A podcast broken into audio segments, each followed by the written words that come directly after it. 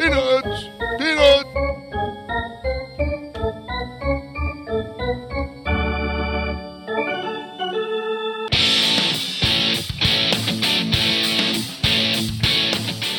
And now, Monumental Sports and Entertainment along with Pressbox presents Stan the Fan's Bat Around.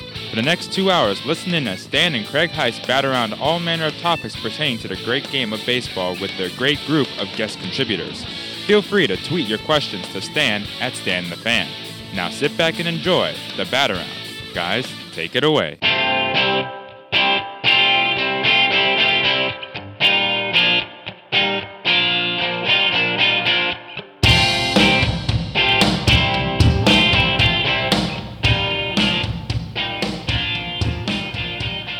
And we are live on the Bat Around, the final Saturday of November. Boy, this month went by fast. This year went by fast. Now, first of all, you might be thinking, this doesn't sound like Stan the Fan. This doesn't sound like Craig Heist. Who is this? Well, I'm Bon Tatufa. I'm the producer of the Bat Around.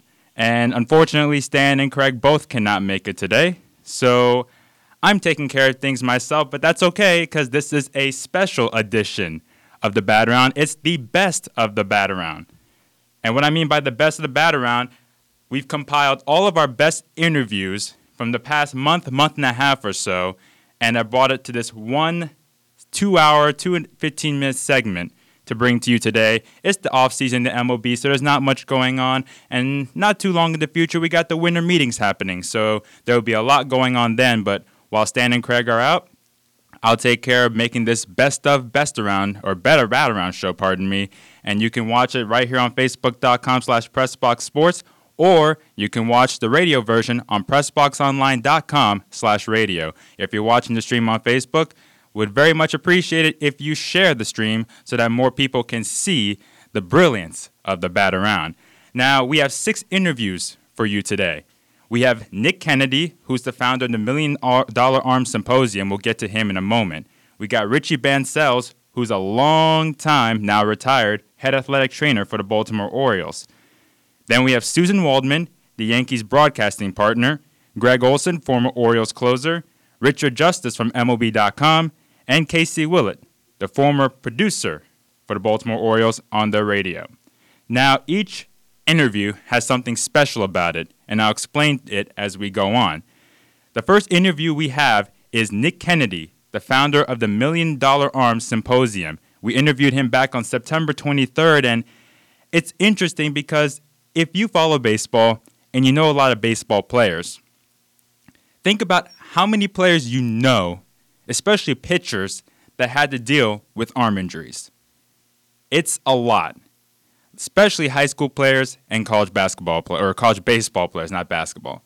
But high school players and baseball players in college, they have a lot of arm injuries. And it's sad because those injuries, especially elbow injuries where you have to get Tommy John such, it can ruin a player's career. And I've seen it with my own eyes. I've seen high school baseball players, good prospects, end up having Tommy John surgery and they may never be the same. I've seen college baseball players, pitchers, arm injury after arm injury, and it hampers their chances at making it to the professional league. Towson's baseball coach, Matt Tyner, had a great time in Hagerstown. Ended up not going far because of an elbow injury. It's become an epidemic. So Nick Kennedy talked to Stan and Craig about the Million Dollar Arm Symposium, what it means, and why he thinks it's very important in taking care of all the pitchers' arms and helping them create a long promising future where arm injuries don't get in the way. And it's very important in this day and age. So here's September 23rd, 2017, when Stan and Craig talked to Nick Kennedy. Thank you for joining us. And you are the um, originator, developer of Million Dollar Arm Symposium. First of all, thanks for being on the show. You're welcome. Thank you.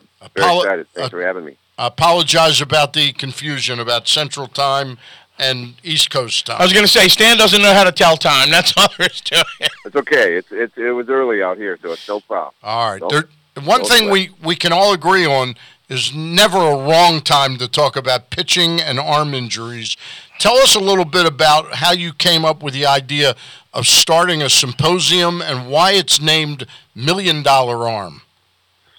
Yeah, thank you, and again, thanks for having me. So, uh, the the Million Dollar Arm Symposium uh, was kind of created uh, originally about a year and a half ago, and uh, I have some good relationships uh, with the Minnesota Twins.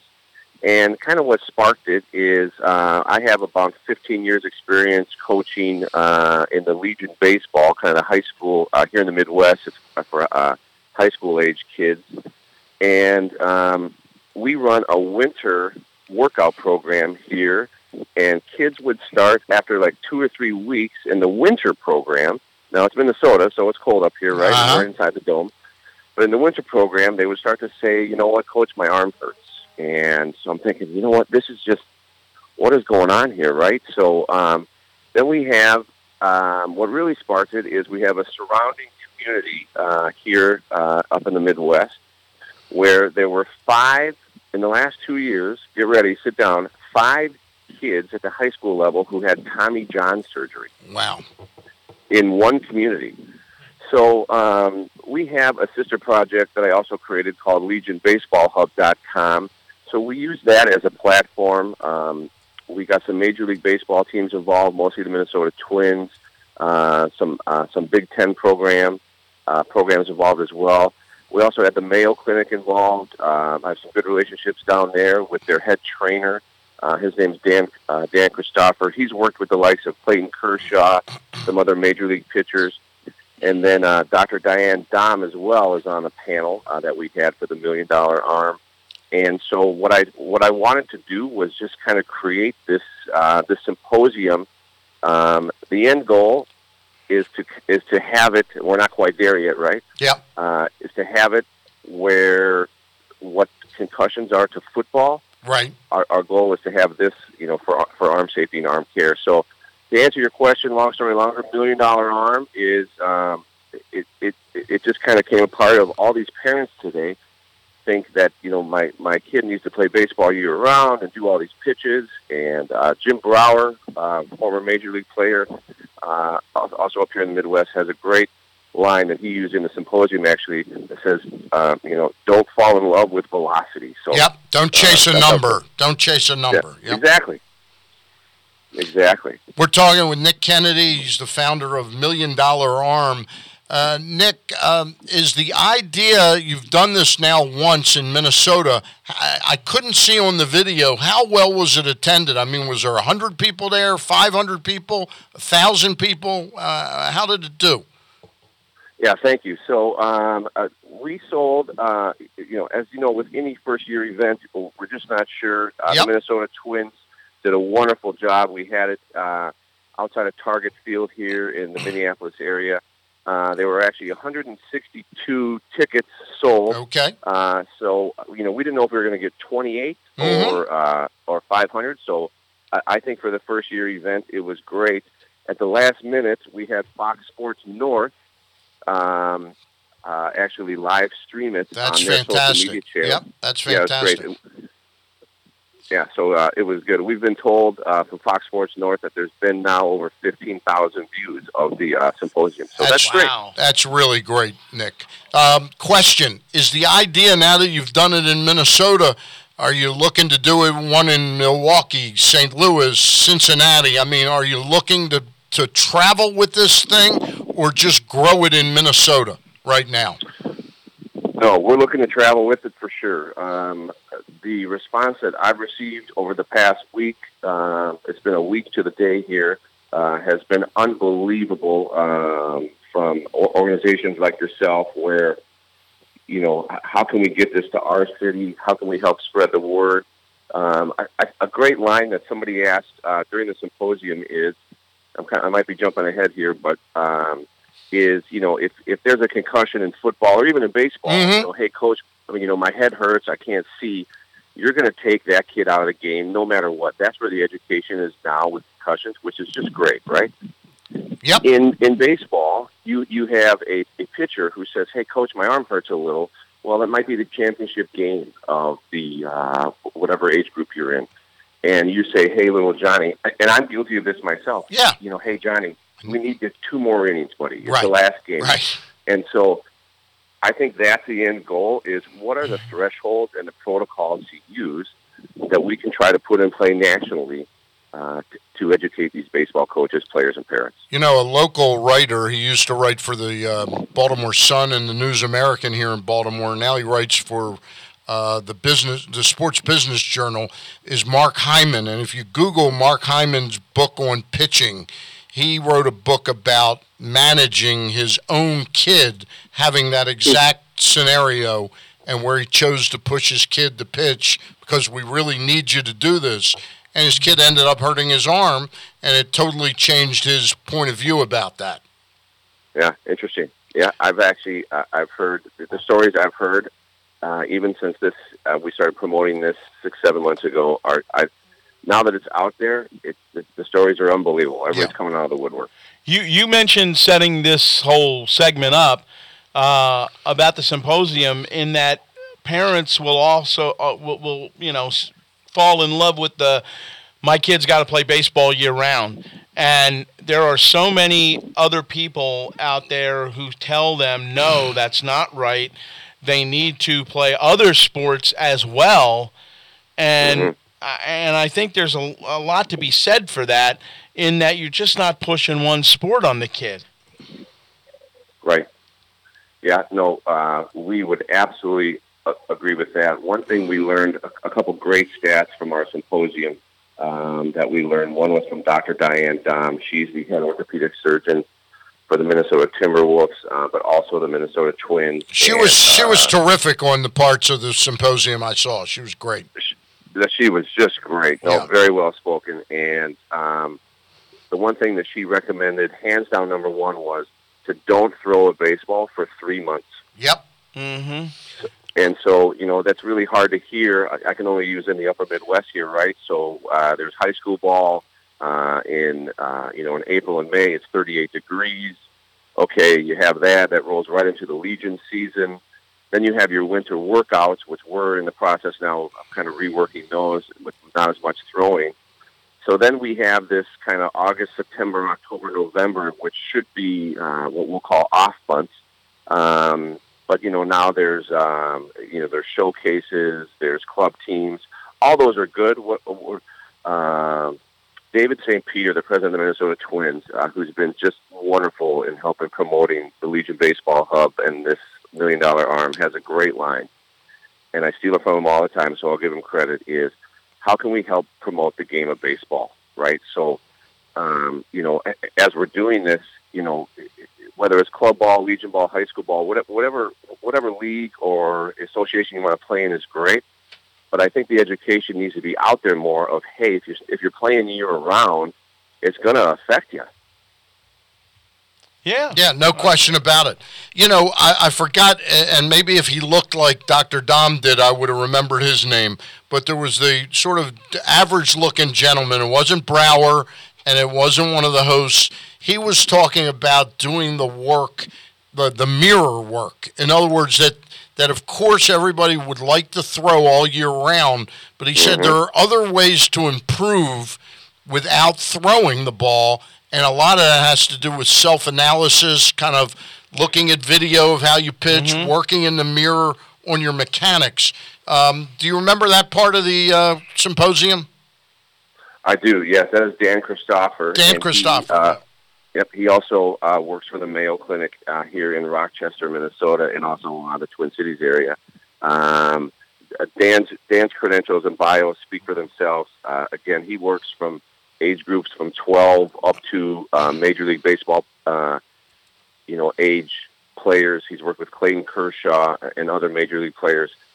His uh, and I wanted to bring him on because it, it's a little different perspective of, uh, you know, hey, I'm not hurt yet, but Mhm. what can I do to help to kind of, you know, kind of the pre, during, and post of, uh, you know, uh, not only a game, but you know how how, how you go after a, a season and what's your approach. So uh, he really talks about, uh, and I've actually been through his. Uh, I know Dan very well. Uh, I've been through and watched him with with major league pitchers down at the Mayo Clinic, well, what he talks about and what he focuses on. And he, um, uh, don't quote me on this, but something to the tune of he really focuses on the core and your mechanics. And, you know, they have these skills and drills to do that without just, just what you said, without actually throwing a baseball. Right. Uh, he's got a great line, which I'm sure you've heard too. You know, the core and the legs feed the wolf, right? And I was just gonna, I was just gonna ask you about that. I, the first guy that comes to mind for me when you're talking about that is Clayton Kershaw of the Dodgers. How much? Because obviously his his his wind up, his motion, his mechanics aren't necessarily, I don't think, what you would look at and say, yeah, that's the the perfect way to go about it from a pitching perspective.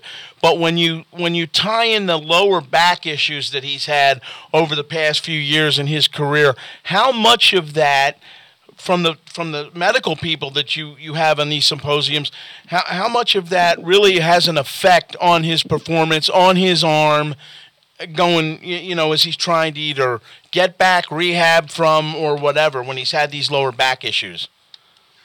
Yeah, you know what? I, I have not spoken with Dan or Dr. Dahm on that, so I, I, I can't speak for that specifically. But I I I do know uh, in talking with Dan and going through their regimen uh, in, in preparation for the symposium, uh, and uh, you know uh, these kids here in the Upper Midwest, they cannot stress enough what it you know uh, stretching, uh, your core work, your leg work and, and, and it's it's not about weightlifting, right? And this is this is what we're trying to get um, with this million dollar arm uh, symposium uh, and kind of education series is how do we take what what Dan is teaching, uh, and I'm sure there's other uh, facilities out there that are doing the same as well. How do we get those into the hands of players and parents so they can understand? You know, don't fall in love with a 92 mile per hour fastball, right? It's it's more about the core work, uh, your legs, uh, your mind, your nutrition. Um, a, Yep. a big thing, which you heard Dr. Dahm mention as well, is uh, sleep recovery, hmm and th- those are all those are all part of it. So we're looking to kind of package those up and uh, you know team up with organizations on a national level. Yeah. Um, I- yeah, no, I- very important stuff. I'd like to talk to you off air. Some I've got some ideas about doing one here in Baltimore. Uh, you know, using our ability to get the word out Sure. and things. So, uh, you know, it's interesting. Craig pointed to Clayton Kershaw, who, in my mind, has sort of imperfect mechanics. The guy that I come up with from my days watching baseball, I'm 65 years old, who had about as perfect a mechanics as possible and he co-wrote a book with a f- professor of mine, Lee Lowenfish.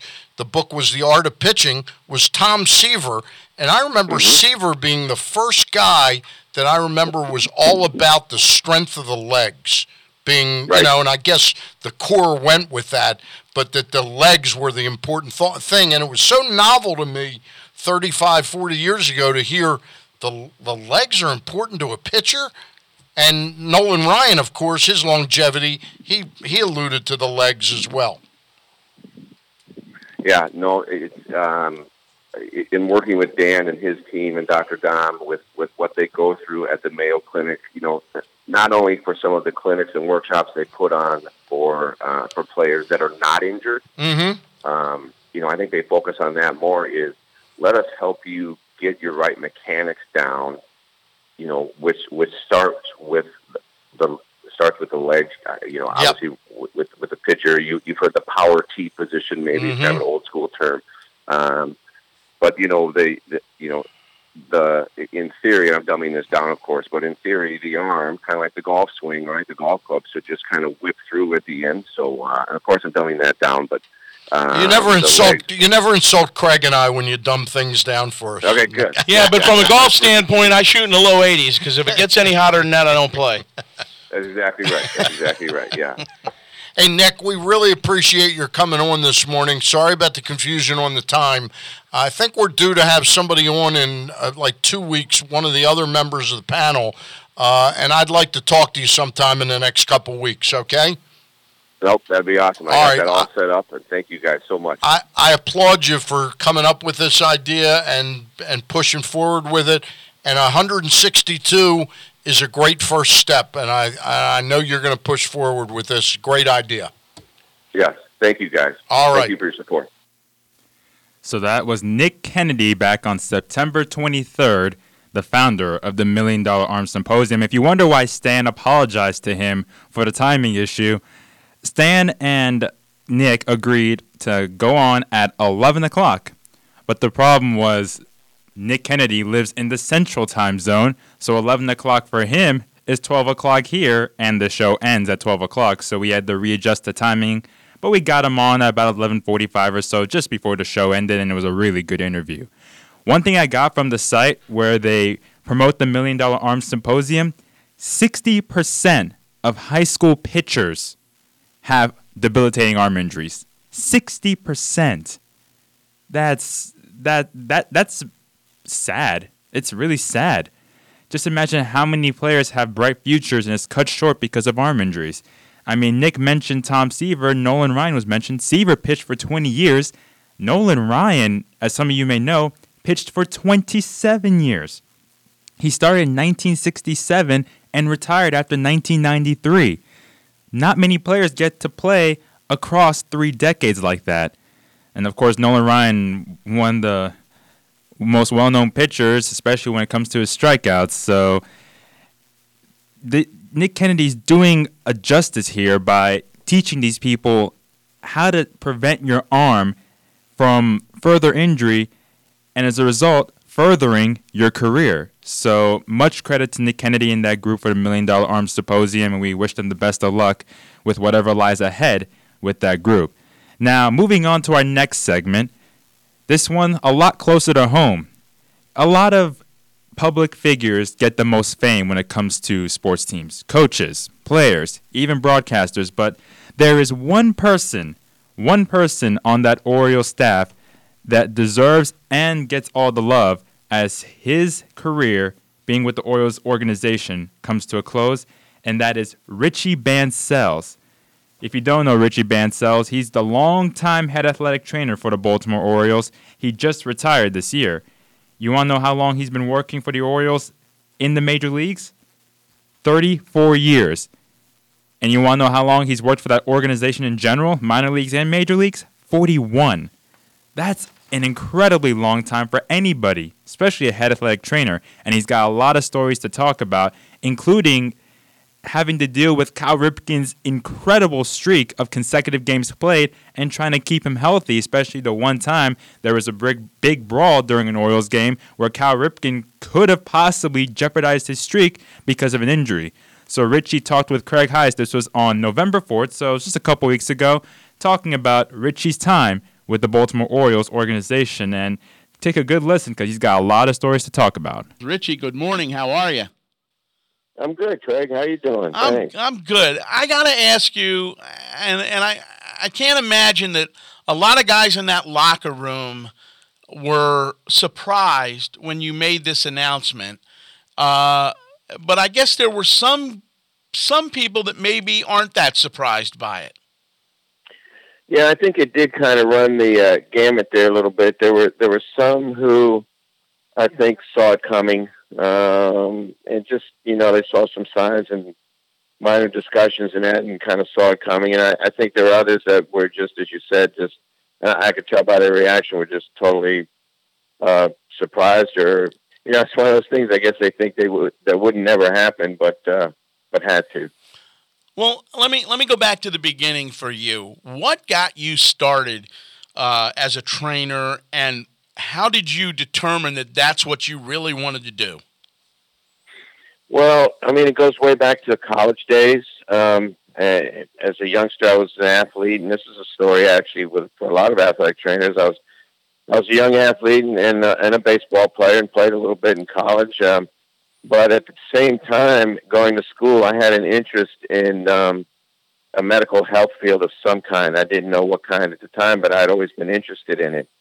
Um, and uh, as my uh, uh, baseball career went downhill, so to speak, um, my medical interest in, increased. And at, and at about that same time, actually, the profession of athletic training uh, as a uh, you know a college curriculum and that was kind of exploding. Um, so it was just it just I was in the right place at the right time in terms of a natural fit for a profession. Well, we're talking with Richie Bancells, who is retiring from the uh, athletic training field and the Baltimore Orioles after a long, long distinguished career. And, and Richie, I, I got to ask you, when you first, uh, uh, you know, started with the organization, it was in Bluefield, correct? Yeah, Bluefield, West Virginia. And uh, that led to what? A couple of other minor league stops before you got to the big league club. Yeah, I went uh, actually um, right before that in 1977. I actually worked a little bit with the Miami Orioles while I was still in in college and undergrad school. 1978, I went to Bluefield, West Virginia, uh, for rookie ball, and that was while I was in graduate school uh, at Eastern Kentucky University someone had suggested to me to just kind of have that, see if I could get a job like that as kind of a resume builder at the time. So I was in Bluefield from 78 to 79, um, both those years.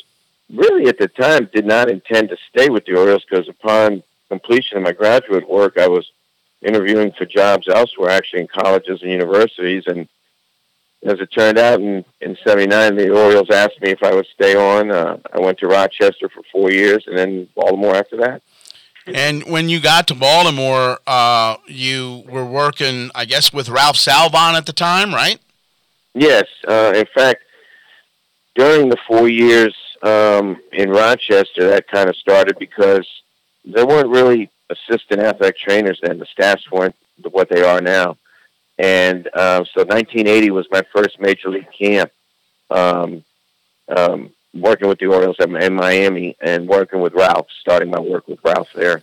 One of the great things I remember about seeing pictures of Ralph, and, and I only met him a couple of different times because I was very, very early in my career, but you, you would see Palmer and McNally on the training table uh, you know, and he and he's sitting there rubbing their arms down and things of that nature. And can can you just speak a little bit of how those training rooms have changed down through the years? Oh my gosh! Oh jeez. um, I mean, it, it was kind of a, uh, an eye opener for me. You know, coming from a university setting in graduate school where we had um, at Eastern Kentucky University, you know, we had five athletic training rooms on the campus, and a couple of them were very large. And then to come into professional baseball, and it kind of went the opposite way, and the training rooms were small in those stadiums, um, very tiny, very little room to work, very little room to have equipment.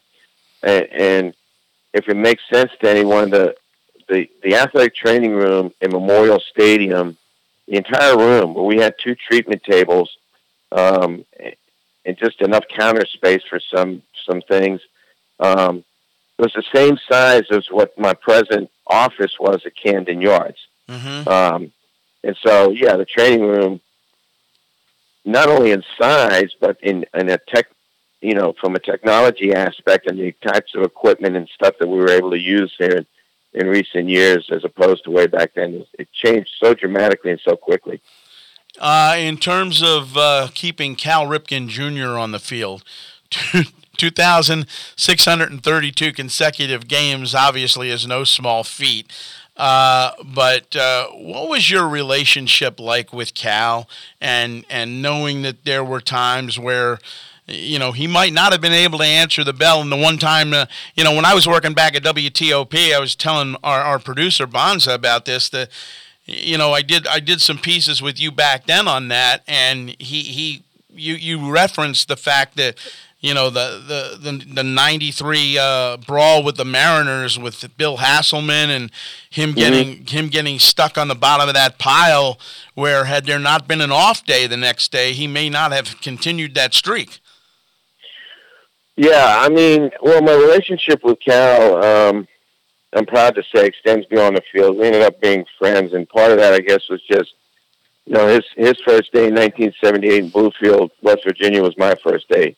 Um, um, you know, full time on the job. So I mean, we just kind of came the whole way together um, and, and through the system and that, and just developed a relationship for many other reasons. Also, I mean, the fact that he was one of those guys that was uh, more so than most other ball players, really interested in his body and how it worked and how to keep it in condition and shape. And he was always quizzing me with questions about anatomy and physiology and all those kinds of things.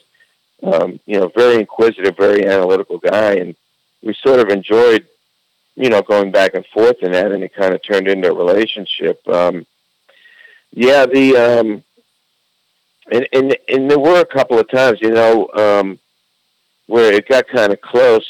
The off day that you're referring to actually took place in 1984 or five, I believe, and and that was a sprained ankle that occurred uh, on a pickoff play at second base. And yes, we we had an off day in the sense that we played the Naval Academy the next day in an exhibition game. And but back then the streak wasn't a factor.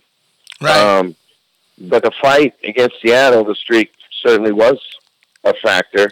Um, and he, you know, during the fight, got him, you know, involved in the pile that started in in front of uh, the pitcher's mound, and someone landed on his knee awkwardly and ended up having a sprained uh, medial collateral ligament of his knee, which at the time he was playing shortstop is not a good thing to have because you have to move laterally from side to side. And uh, I mean, we just, you know, he saw the doctor and MRIs and you know the whole thing that you do and treatment and treatment and treatment, and it just.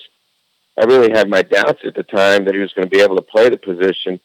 Um, but uh, you know, right as we got close to game time and the bell rang, he said, "Well, let's just deal with it and we'll treat it afterwards and see what happens." And if I can recall correctly, we got lucky because I think there was only one ball hit at him at the game, and it was hit right at him, Mhm. where he didn't have to move too much. So we got a little lucky that time.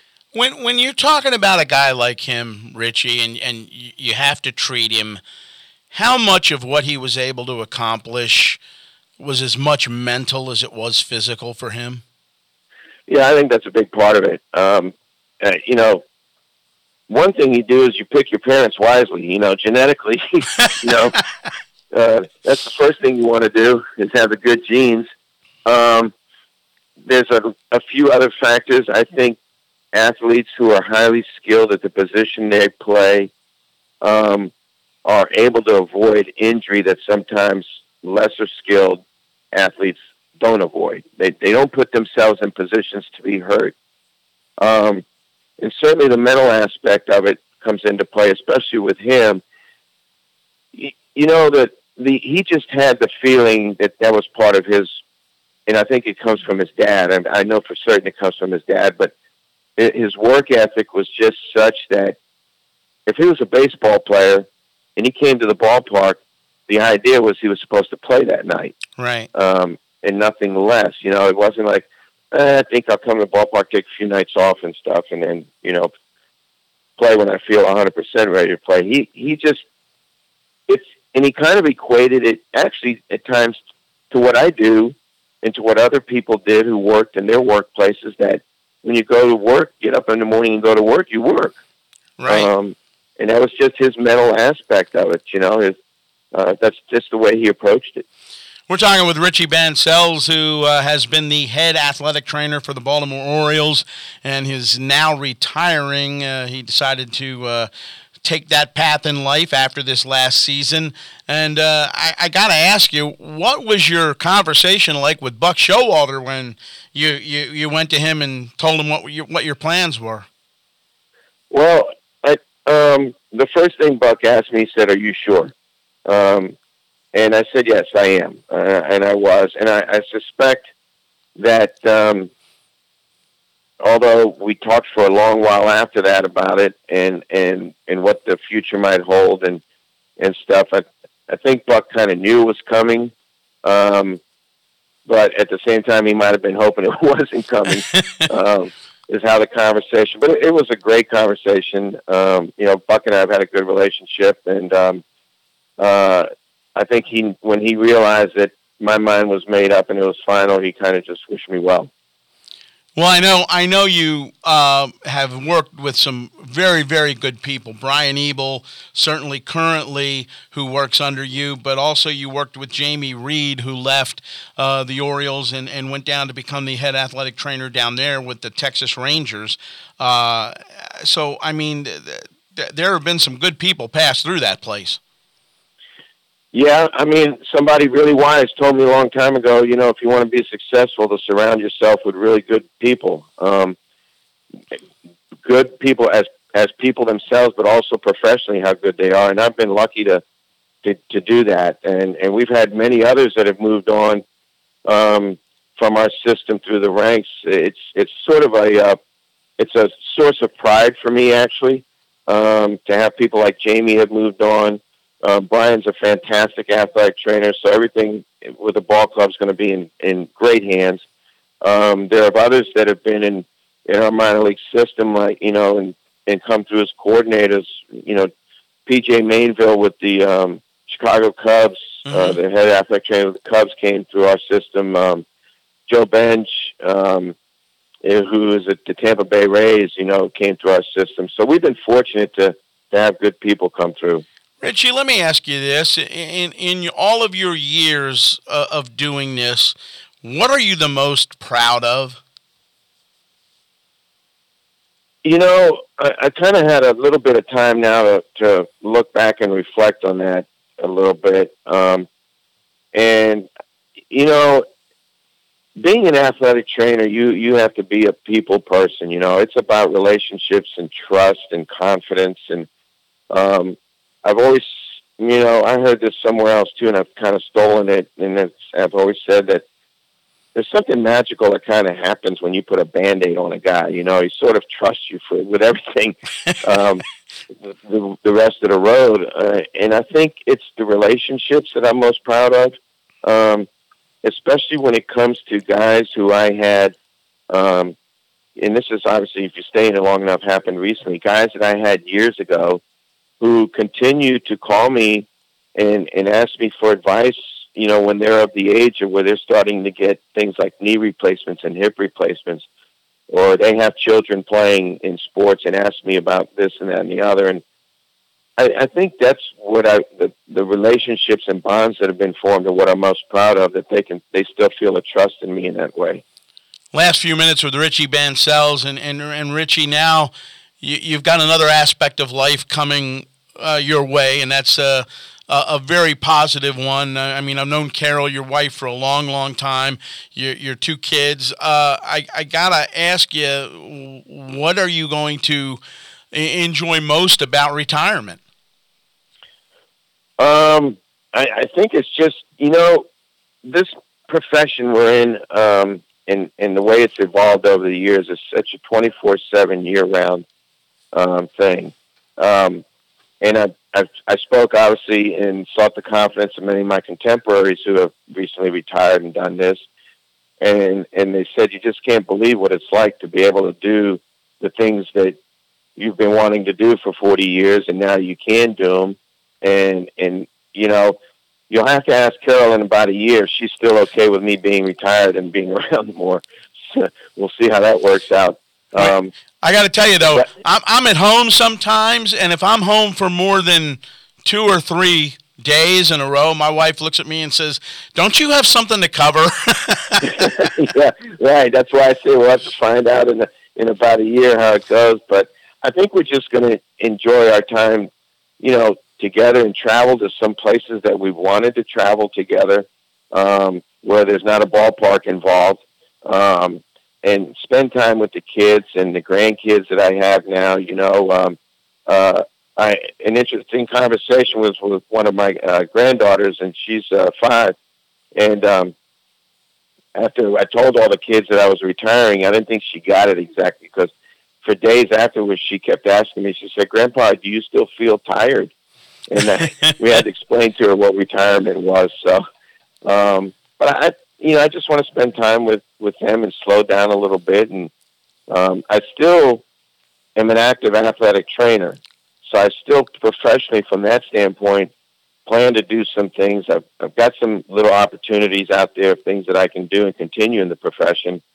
It's just a matter of not being able to do them at the speed I was doing them uh, at the major league level, twenty four seven, and traveling. You you said about the difference in training rooms back, you know, when you first got here as opposed to now. Uh, but in terms of the athlete in general, it, it's become really a 24 7 year round thing as far as keeping yourself in shape. I mean, there really is no off season anymore. No, you know, when I first came into it, you know, in the spring trainings down in Miami, Florida, and that, you know, spring training was to get in shape. Mm-hmm. Um, you can't do that now. If you come to camp now looking to get in shape, you're going to be so far behind. Um, and that was kind of part of those original discussions that, that Cal Ripken and I had, you know, kind of figuring it out that it's easier to stay in shape year round than getting in and out of shape every year. And, and that also sets you up for the potential injury. Whereas taking care of your body year round and staying in good condition, you can kind of avoid those injuries. Yeah, it's really amazing too because uh, you, think about guys, uh, and we just, you know, obviously covering the Orioles and the Nationals like I do.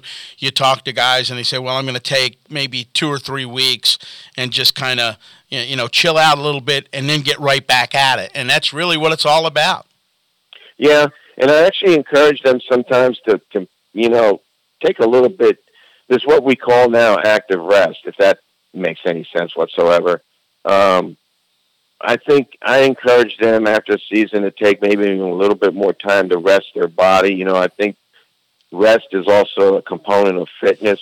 So there is a way to let your body rest a little bit and mentally and emotionally rest, get away from it. Um, but at the same time, not get yourself totally out of condition. So um, you know that's what those guys are speaking to it when they when they say that. Well, Richie Bancells, we have enjoyed uh, our time together, or I certainly have, uh, down through the years with the Orioles and, and seeing you in that clubhouse. And it's going to be uh, a little different not having that opportunity anymore. But congratulations on your decision. And uh, I know there's nothing but good things ahead for you. Thanks, Craig. I appreciate it. And I, I too have enjoyed every minute of the ride. All so, right. And I'm sure we'll see each other. All right. Thanks a lot for joining us on the Bat Around today. Sure thing, man. Take All care. right, Richie Bancells, and that's a heck of a career right there. That is a heck of a career. 41 years with the Orioles organization, 34 of those in the major leagues. That's Richie Bancells and Craig Heist talking back on November the 4th. So now we've gone through two of our six interviews on this special edition of the Bat Around. It's the best of the Bat Around. Producer Bonds Atufa here, Stan and Craig unable to make it today, hence why we're having this special edition of the Bat Around as we approach the winter meetings. So we're going to take a break, and in our next segment, we have Suzyn Waldman from the Yankees Broadcasting Radio Network, broadcast partner for New York, and Gregg Olson, former Orioles closer, coming up. But first, I want to ask you a question Chick fil A on Sundays? That seems impossible, right? Well, it's not because Chick fil A has their reheatable chilled nugget trays that you can have Chick fil A on Sunday. So you can get your chicken nuggets on Friday or Saturday or your chicken strips, and you can get the reheatable tray. Take the food, put it in the tray, refrigerate it, and then on Sunday you can take it out and heat it in a short amount of time. Make all your events remarkable with Chick fil A catering trays, perfect for tailgating, birthdays, office, or holiday parties. So buy your food on Friday and Saturday Put it in your reheatable tray, and you can get it all warmed up for Sunday for the football games or whatever that you have planned on that day. So we'll take a break, and when we come back, we'll have Suzyn Waldman and Gregg Olson. This is the special edition, the best of the Bat Around. What we do with our lives defines us, so consider a path that gives you an array of opportunities for your future. The U.S. Army gives you skills and experiences that make you a well rounded person. With many ways to serve that align with your goals, you'll become a stronger individual. Find out more at GoArmy.com. You may qualify for up to a $40,000 signing bonus. Start your future today at www.goarmy.com slash football. There's strong, then there's Army Strong, paid for by the United States Army.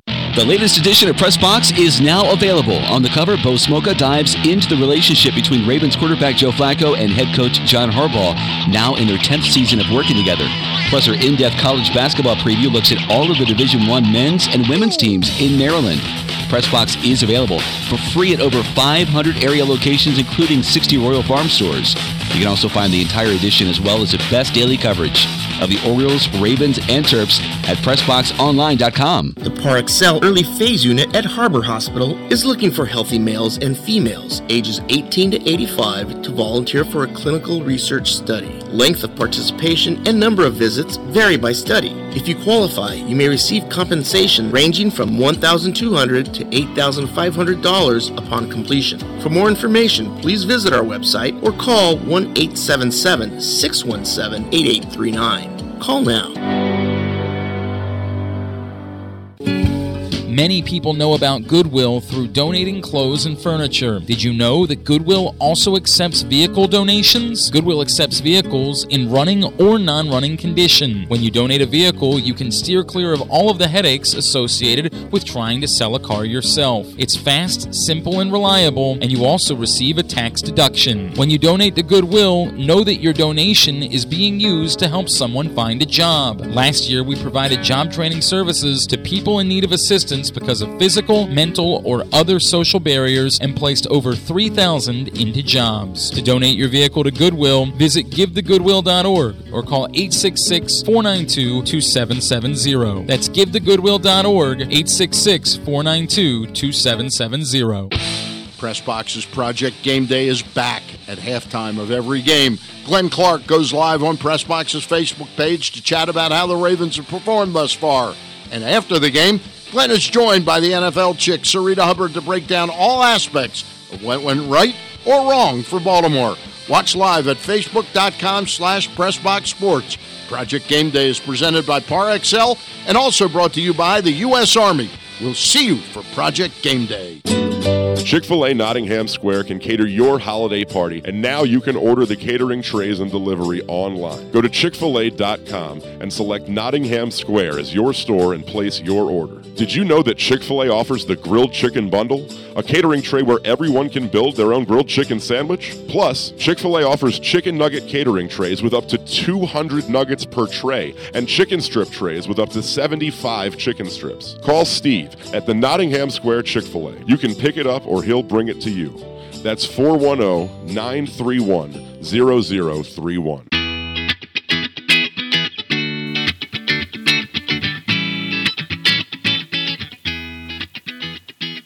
And we are back here on this special edition of the Bat Around, the best of the Bat Around. How was your Thanksgiving? Hopefully, you got a lot of good food. Hopefully, you didn't eat too much. And hope you had a successful Black Friday, which is pretty hard to do these days. I don't know about you, but that's the last day I ever shop. I just stay at home on Black Friday and enjoy myself. So, hope you enjoyed the, the long holiday weekend. And if you missed the first two segments we had today on the Best of the Bat Around, we had Nick Kennedy from the Million Dollar Arms Symposium and Richie Bancells, who was the head athletic trainer for the Baltimore Orioles for 41 years and has just retired after the 2017 season. If you want to go back and listen to those interviews, you can go to pressboxonline.com slash radio, look for the bat around, and then scroll down. You'll find the archives with all the previous shows and specific interviews. Now, before I go further, I do want to mention that you can come back here to facebook.com slash pressboxsports or pressboxonline.com slash radio and watch or listen to the Pressbox Fantasy and Reality Football Show at 10 o'clock, where you'll have KZ Gonzalez, the NFL chick Sarita Hubbard, and KO Kyle Ottenheimer talk about all things related to college football and the NFL from 10 to 12 tomorrow, right here where you're watching right now or listening. PressBoxOnline.com slash radio or Facebook.com slash PressBoxSports. Now, our next segment, we have Suzyn Waldman, Yankees broadcasting partner, had a chat with Stan and Craig back on October 28th. And I do want to mention, at that time, we were still in the middle of the postseason, and it was after Dusty Baker got fired, and people were wondering who's going to replace Dusty Baker. Obviously, we know now Dave Martinez is the new Nationals manager, but those three had a chat about that situation. They also talked about Mike Mussina and whether he deserves to be in the Hall of Fame. And they also talked about where Joe Girardi may go and who will replace Joe Girardi. And Suzyn Waldman, I can see why Craig and Stan were so excited to have her. She knows so much about the game. You can tell she loves the game and loves to talk about the game. So, without further ado, here she is, Suzyn Waldman, talking with Stan and Craig. Suzyn, good morning. How are you? Good morning, guys. And uh, who are you talking about? The Washington managerial thing? Yes, or the yes. We were t- we were talking about the Washington job and whether or not Joe Girardi would have any interest in that, and would it be mutual? Well, if you if you're asking me, I think think he's the perfect one, but I think it's a little too soon for to think about that. And I did, did according to Wade Boggs, haven't they already offered um, that job to David Martinez? He put out some kind of uh, twit, tweet a little while ago. Wade Boggs did, Uh-huh. saying that congratulations to his friend and ex teammate Dave Martinez. Um, did you know about this? I did not know, and uh, yeah, he could be wrong. I mean, no one's ever, uh, no one's ever confused him with a reporter. Well, we, we we know we know that uh, he is certainly one of the front runners for it, and we also know that they interviewed John Farrell yesterday. So, right. uh, again, there's a uh, money's a an issue when it comes to this uh, with the Lerner family, and it, and it was certainly with with Dusty. And again, it's what do you got to do to keep a job anymore, Suzyn? what do you got to well, do? no, I'll tell you what you have to do because when I heard the news the other morning about Joe, my whole mind and being flashed back to 1995 for the same reason. And Buck Showalter was fired, and then they went nicey nice with Joe Torre, and it's almost the same reason because I remember that, and I don't know, you know, Buck, uh, the team lost that fifth game to Seattle in that wild card series, uh, and they would have gone to the to the ALCS, and they lost that in '95. And Buck, who had taken the team and rebuilt it, and had all these kids, and they were ready to go, and he was the one who brought up Derek Jeter and Posada in '95, so because he knew they were going to be um, the the future, and and all of a sudden, because he lost that game, he was gone, and they went quote unquote in another direction, and in walked Joe Torre. And I see the same thing. I see it back years ago with the Celtics with Bill Fitch, and in walked K.C. Jones. A, a different kind of voice where you're going to hear that a lot. And I think that they decided that, uh, like with Buck, he was just a little too intense, and they wanted, you know, that they want their own AJ Hinch. They want their own Dave Roberts. You know, those nicey nice guys that hug you, but do have that analytical mind and will not fight the front office. So it's interesting when you were describing that and comparing it to 95, the person that came into my mind that's nicey nice like Joe Torre is Dusty Baker. But then you threw in the word, you know, somebody, their own Dave Roberts or AJ Hinch who works with the analytics. You don't see Baker as a fit there, do you at all? No, I don't. It'll be somebody younger who ha- embraces what they do. I mean, you know, as wonderful, and I dealt a lot with AJ Hinch, and he's great to be around. Mm-hmm. But don't make no mistake about it. He's got a mind like a steel trap. And when he was in the front office out in wherever it was, San Diego, he was like that, and he was the, one of the first people that I know that really embraced it. He also has a degree in psychology or a master's degree from Stanford or someplace like that, and so that he has both, and that's what they're looking for. Well, you know, Um, they- you, know they- how those really Stanford, are. You know how those Stanford guys are. Some guys graduate in three years and become great pitchers. and you know the only difference between uh, that pitcher's edu- uh, economics degree and mine, we're talking about Mike Messina. My first fight was with Mike Messina years ago when he uh, he was sarcastic to me, and Craigie knows this. And I said, "Listen, don't talk to me like that. The only difference between your economics degree and mine is that my mother had to pay for mine because I I don't play baseball." I'll tell you the great one. The And great, what did he say? he laughed, and we've been friends forever. I love exactly. I love Moose. Exactly. And you know what? One of the great stories I heard about him when he first became the Yan- a Yankee in, in 01, and, you know, Bob Sheppard, God rest his soul, goes up to him and says, Is it Messina or Musina? And Mike, Mike just looked at him and said, I don't care. And Bob went, Well, I do. hey, hey, you mentioned mentioning Mussina, and that's certainly not the reason we had you on. I still, it grates against me so badly how poorly he's done in Hall of Fame voting. And I looked it up again yesterday.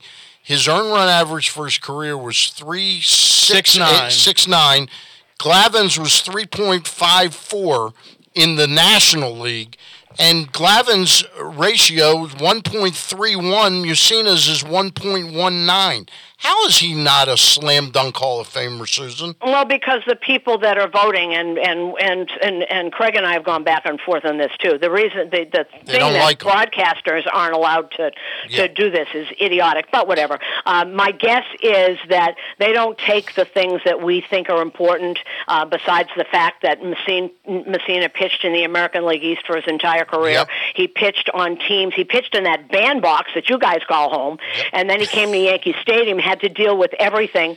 And they don't look at stuff like that. It's all on. Uh, you gave me some numbers. They'll give you numbers that we've never even thought about in our wildest dreams of why he's not. I would. I would vote for him if I had a voice. If I had a voice in this, I would, because you. They don't take those intangibles into account. Yep. Where he was, he was always like the number one, maybe the number two when he got to New York, but always had in the American League East for years. Yeah. I don't. Un- I don't understand it. I've never It's- understood it. Well, the other the other part about it too for me is that when you win 270 games pitching your whole career in the in the American League East and you're 19th all time in strikeouts, not to mention everything that Stan Yeah. mentioned, I, I I just don't get it. And I don't. You know, they I- also have a big thing. I heard this a hundred times, even when he was playing. When he finally got that twentieth win on the last day of the season at Fenway, Right. I remember just say saying to some writers, "Are you happy now? He did it, okay?" Yeah, right. because he never, you know, you have to take into account the teams he was on.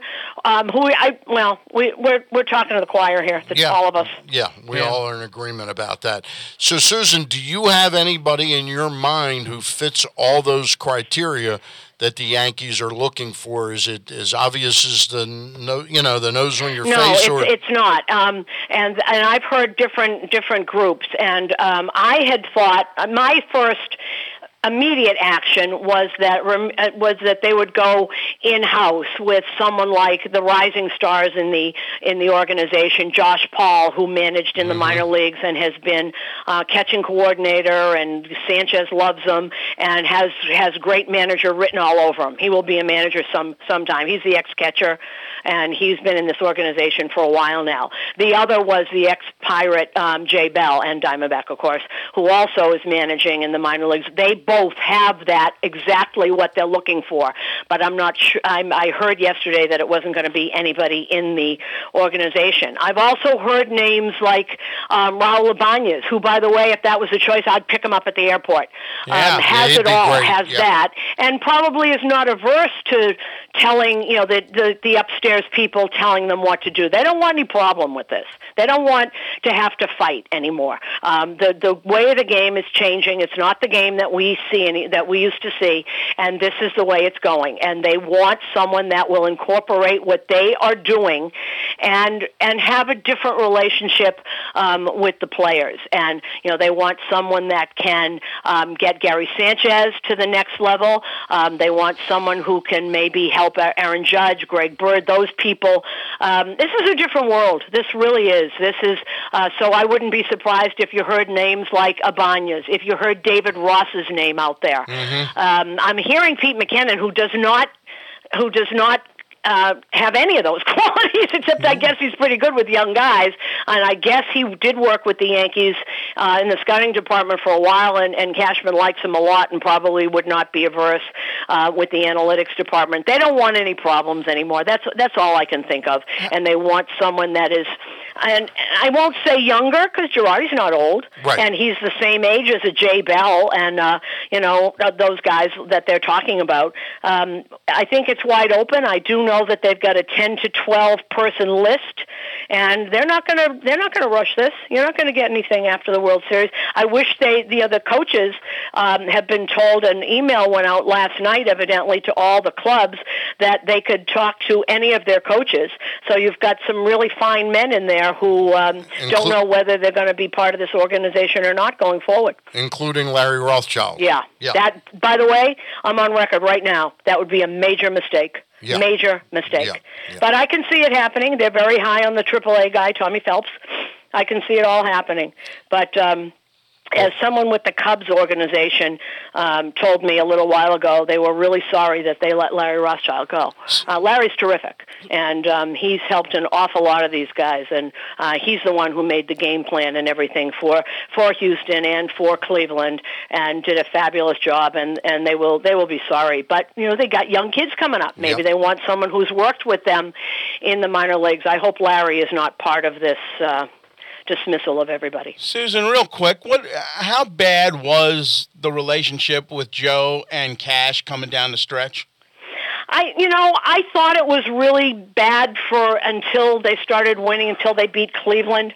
Um, what I thought was really telling to me, and you know, and Brian Cashman is the general manager, and he really believes in all of this, and he's the one who put this team together. Okay, this these are his kids. They he's developed them. He brought them here. Um, I thought when what was really telling Craig was when he made that mistake and didn't challenge and they lost the game, you know, in Cleveland. Right. That game.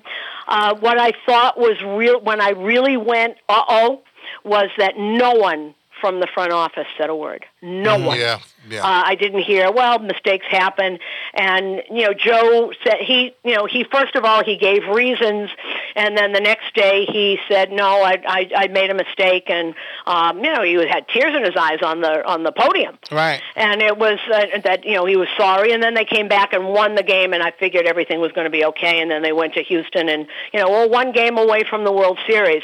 But that's when I thought things were really fractured.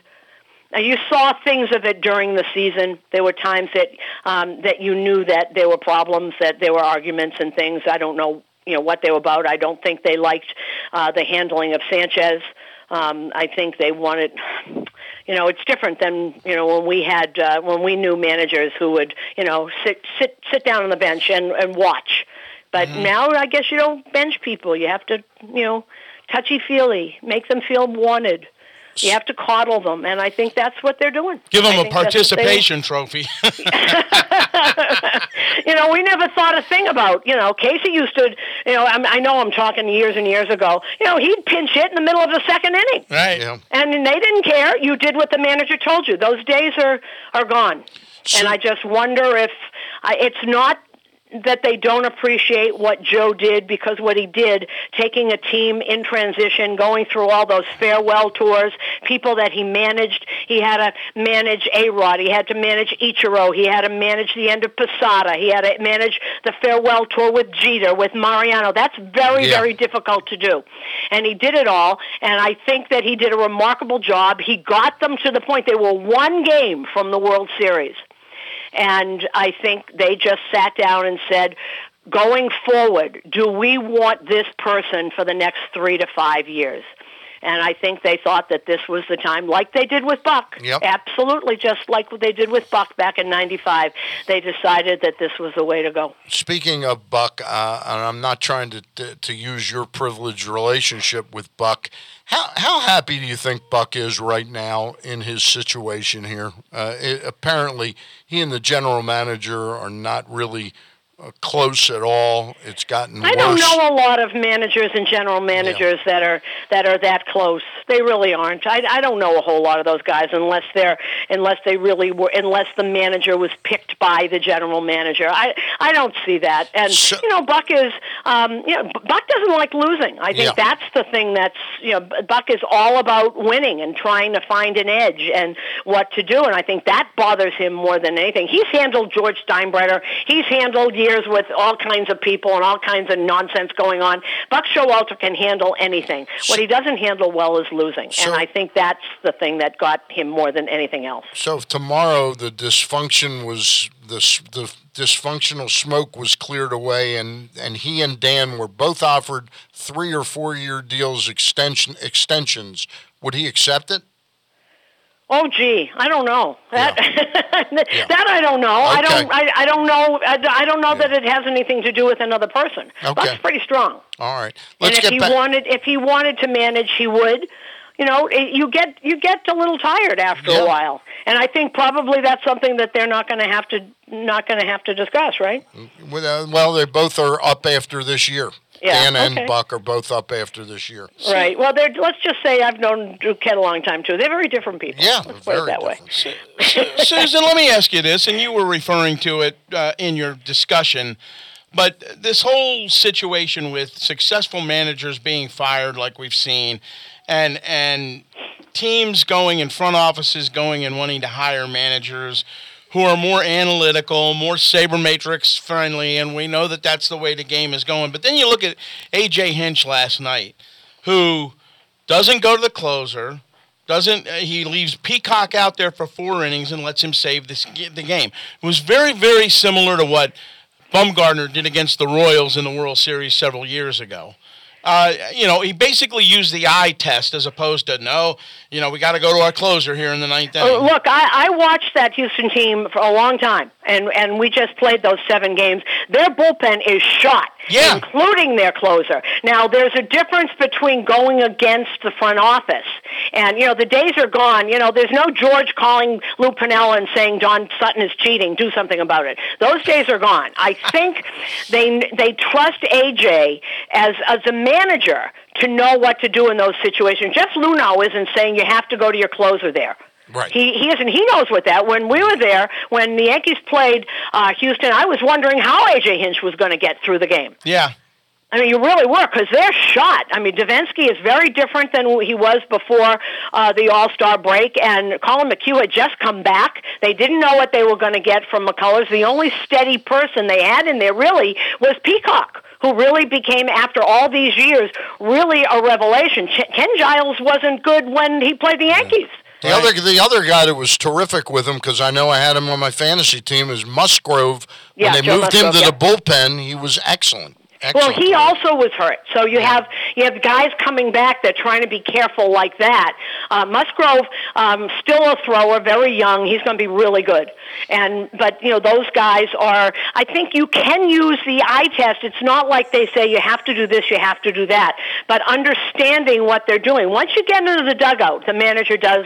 You know, should be able to do what he what he wants, but obviously in the eye test you want to go the other way. Um, obviously, the Dodgers sabermetrics people have decided that Rich Hill, after the second time around, uh, doesn't get people out. Right. So they took him out in the fourth inning. It came back to haunt them because Maeda didn't get it done. What doesn't get talked about in that is that this is the World Series, and maybe something else kicks in with Rich Hill, biggest Yeah. game of his life. And they don't take that into account, or they didn't that night. And if Maeda, you know, is great like he has been the the other times, then we're not having this conversation. But AJ evidently has the trust of the people upstairs, Jeff Luhnow and that whole group, and there's a slew of them. There's a slew of them up there, and um, he has the trust of them that he understands and embraces all the uh, analytics. And Girardi did too, by the way. So I think this is more a communication uh, problem. Girardi was always showing me, no, this is why we did this. Look at this chart. And I go, uh huh. Two two more quickies before I let you go, and maybe Craig's got one. But uh, we were talking about CC Sabathia. Has he pitched his way back into the Yankees? Uh, you know, being the team to really beat to to pull him away now. I, I certainly hope so. Yeah. I, he lives here, and you know, I don't think money's going to be an object with him. He loves it here. He's raising his kids here.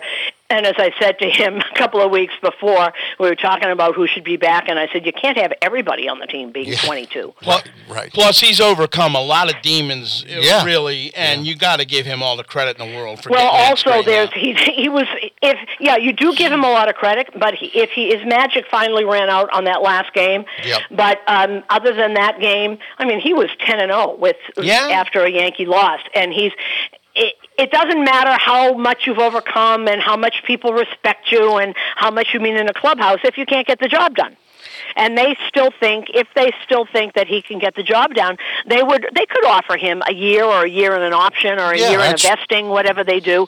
I think it's a mistake to let him go. You do need a leader in there. You really do. Yeah. And you know, I know that Todd Frazier probably won't be back. That's that's tough on both sides because he was very instrumental in a lot of ways and really helped um, with the kids. Really did. He was the one who um, was always talking to Judge and always talking to Bird and always cutting up in there and being a real leader. But you know, Todd Frazier, 31 years old, it's the first time he's been a free agent, and you know they're not going. They're going to get under the cap. That's the the whole thing. The Yankees are going to get under that uh, 189 to reset for possibly going out and getting somebody big after this year. Suzyn, my last question for you has to do with Gary Sanchez, and, and it shows how old I'm getting.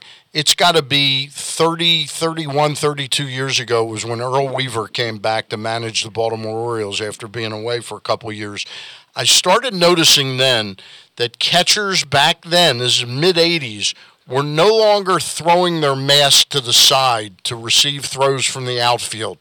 How much of Gary Sanchez's problems, because I saw him four or five times in the postseason not be able to pick up a ball that that especially that one uh, key play where he muffed up. Um, how much of those problems are simply him being unwilling or untrained to get rid of that helmet mask he has Oh, so he can see I don't the think ball? that has anything to do with it. I, I think he is. I think he was playing because he had such a bad year with the pass balls and everything. Yeah. I think Gary Sanchez was so uptight by the end of the year that balls were clanging off his.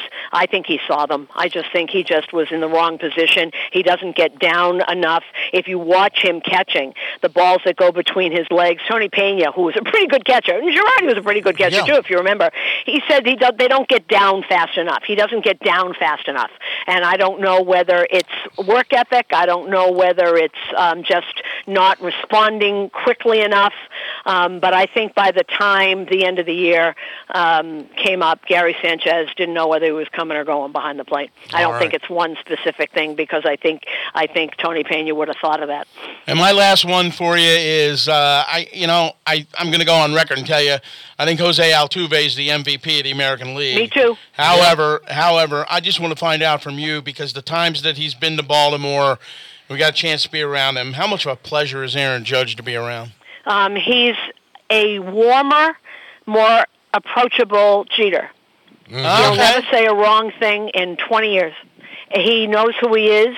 He um, is very well grounded. He's a delight. You know, you you talk to him, and and I've had um, reporters from other cities say to me, "Is this kid real?" And I said, "Yeah, this His- is real." his folks a guy must from be- the, one of the Toronto papers did an interview with him, and um, at the end of it, Aaron like you know, and he, the guy wrote it like he hated the Yankees, and then he talked to Aaron, and then evidently at the in, end of the interview, Aaron put his hand on his shoulder and said, "I'm sorry, I've forgotten your name. I really apologize. What is it again?" and and Wow. the guy said, "No one in 30 years has ever, Ever said to me, what's your name again? Right. I'm sorry, I forgot." right.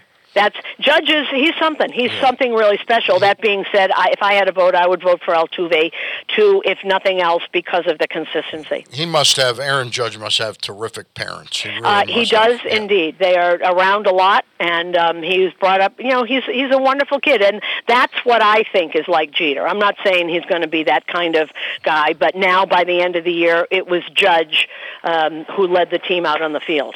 Um, for 20 years, we had Derek Jeter doing it, and when Jeter retired, it was sort of a mishmash. At 7:07, you'd wait for somebody to run out, and nobody ever did. Right. Now, by the by the middle of the year, it was Judge running out. He's he's he's something. He's something very very real. I love you guys. I love your broadcast. Uh, always a pleasure to see an old friend like John Sterling and you pass through town. How many more years you got? You guys think you'll be up in that booth? Oh, John's John said he's going to pass away in the booth, and he said that on on radio once. And I said, "Well, let me know when it's going to happen, and I'll go the ladies' room." Um, no, John, we're going to do it until they tell us to go away. Could be tomorrow. I, could be I don't five wanna, years. I don't even want to think of that because I was at, I, seriously I was at Nationals Park on opening day a few years back when Harry Kalas. Yep.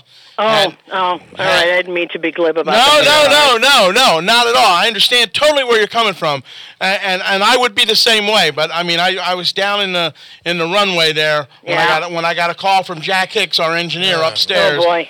And said that that's Oh, what had sorry happened. to bring that back. That's Well, all to. Change the, to change the subject, um, Stan, please tell your nephew that he's absolutely terrifying on the Menendez brothers. Terrifying. I just spoke to him the other night. You know, you know about his new role. He's- I know he- nothing about him because I'm still upset that he left the good wife. Well, that, he. I think the timing was right to get out before. And by the way, his um his his his turn on Kimmy Schmidt is remarkable. He's Yeah. so funny. Did you see him on John Oliver? The thing he did on No, that? Oh, no. it was hilarious. Google John Oliver, Josh Charles, and it, it's about a five-minute piece. Very, very funny on takeoff on CSI Miami, and uh, which is uh, Dennis Caruso. Uh, he does Mm-hmm. Know, a yeah. takeoff on. him. was Yeah. fantastic. I'm, I'm still mad at him because he never introduced me to Felicity Hoffman. Felicity Huffman, she, she oh, has she been around? Uh, well, no, well, they did that show. They were in Sports They were in together. Sports Line together. Oh, that's right. That's right. That's well, right. don't- Well, tell him, and maybe he'll call her up and bring her over. I'm only mentioning this because he's in this new movie that he's doing with Alec Baldwin, and I forget her exact name. Is it?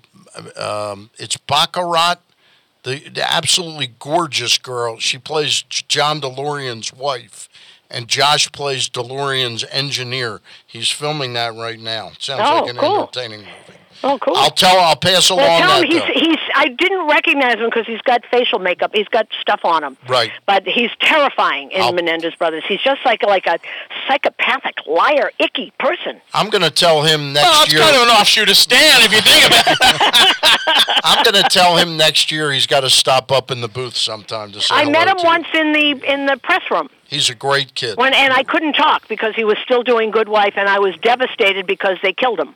I remember. Remember, he came in right after he left the show, and I couldn't talk because it was he, and I didn't. I must have made an idiot out of myself. But Did- did- anyway, he's tremendous, and you're related to him, so you must be tremendous too. Did, did did I ever tell you the story about my social media faux pas?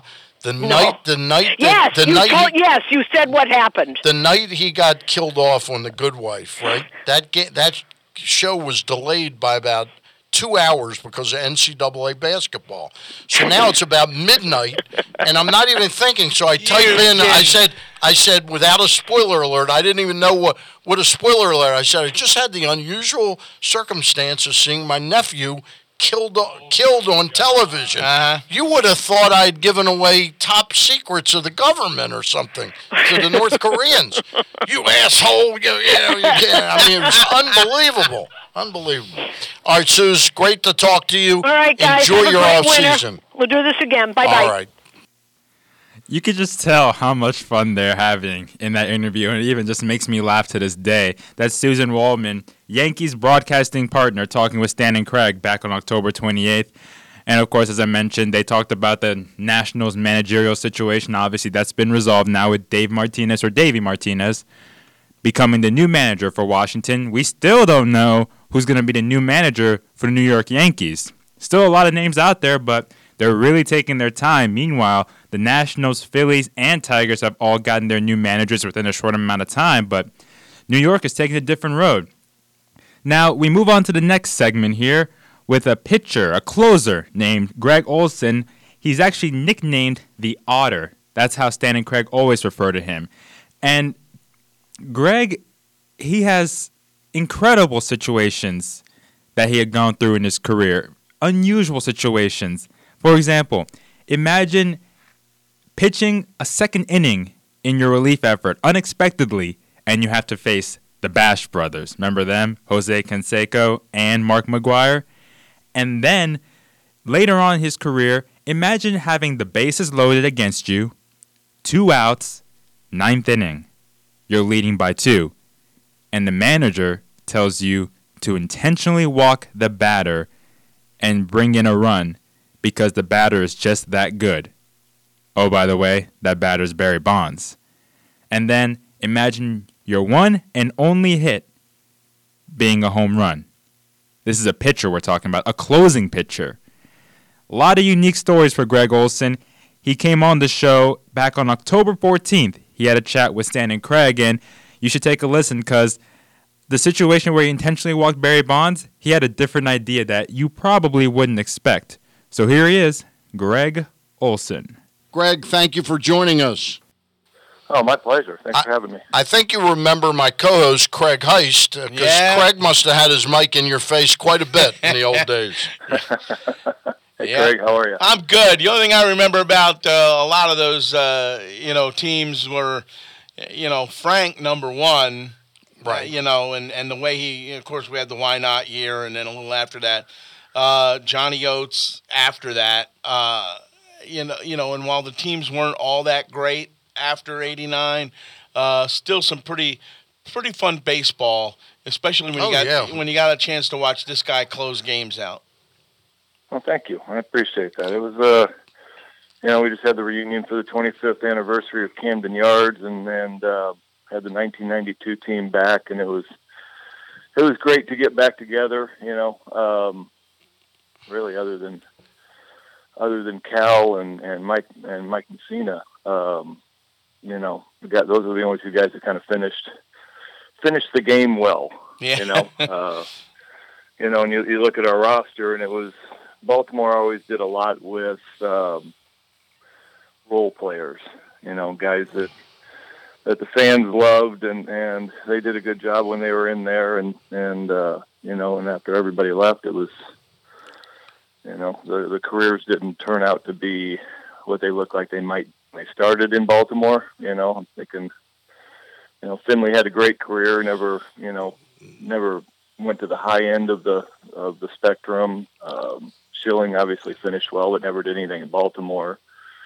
Myself, uh, blowing out in Baltimore. You know, Ben McDonald got hurt and and never finished what you know he looked like he was going to be. So, Gregg, you let me interrupt you there for one second. You refer to yourself as kind of blowing out in Baltimore. I mean, you, you Yeah, blew yeah. out in terms of the arm, but not your Yeah, perfor- yeah. not performance wise. That's what he's talking about, I'm Okay. sure. well, yeah, but I mean it. Uh, you know, I, I, I sit there. I, I can relate to Tiger Woods. I can relate to. Yeah. You lose. I lost. I lost the edge of invincibility. Uh-huh. You know, I was. I was. I was out there and invincible, and uh, got hurt. And really, you know, I lost a little bit on the fastball, and my breaking ball never. You know, there would there would be a couple of them every once in a while, but they were never the consistent. I could never, you know, after I got hurt in '93, I could never get to two strikes and 0-2 count and just go here. Here's here's two of them, and one of them you're going to be out. Yeah. It doesn't matter, you know, if you can take this one fine, the next one's going to be over the plate and you're out, or else you're going to swing at one of them.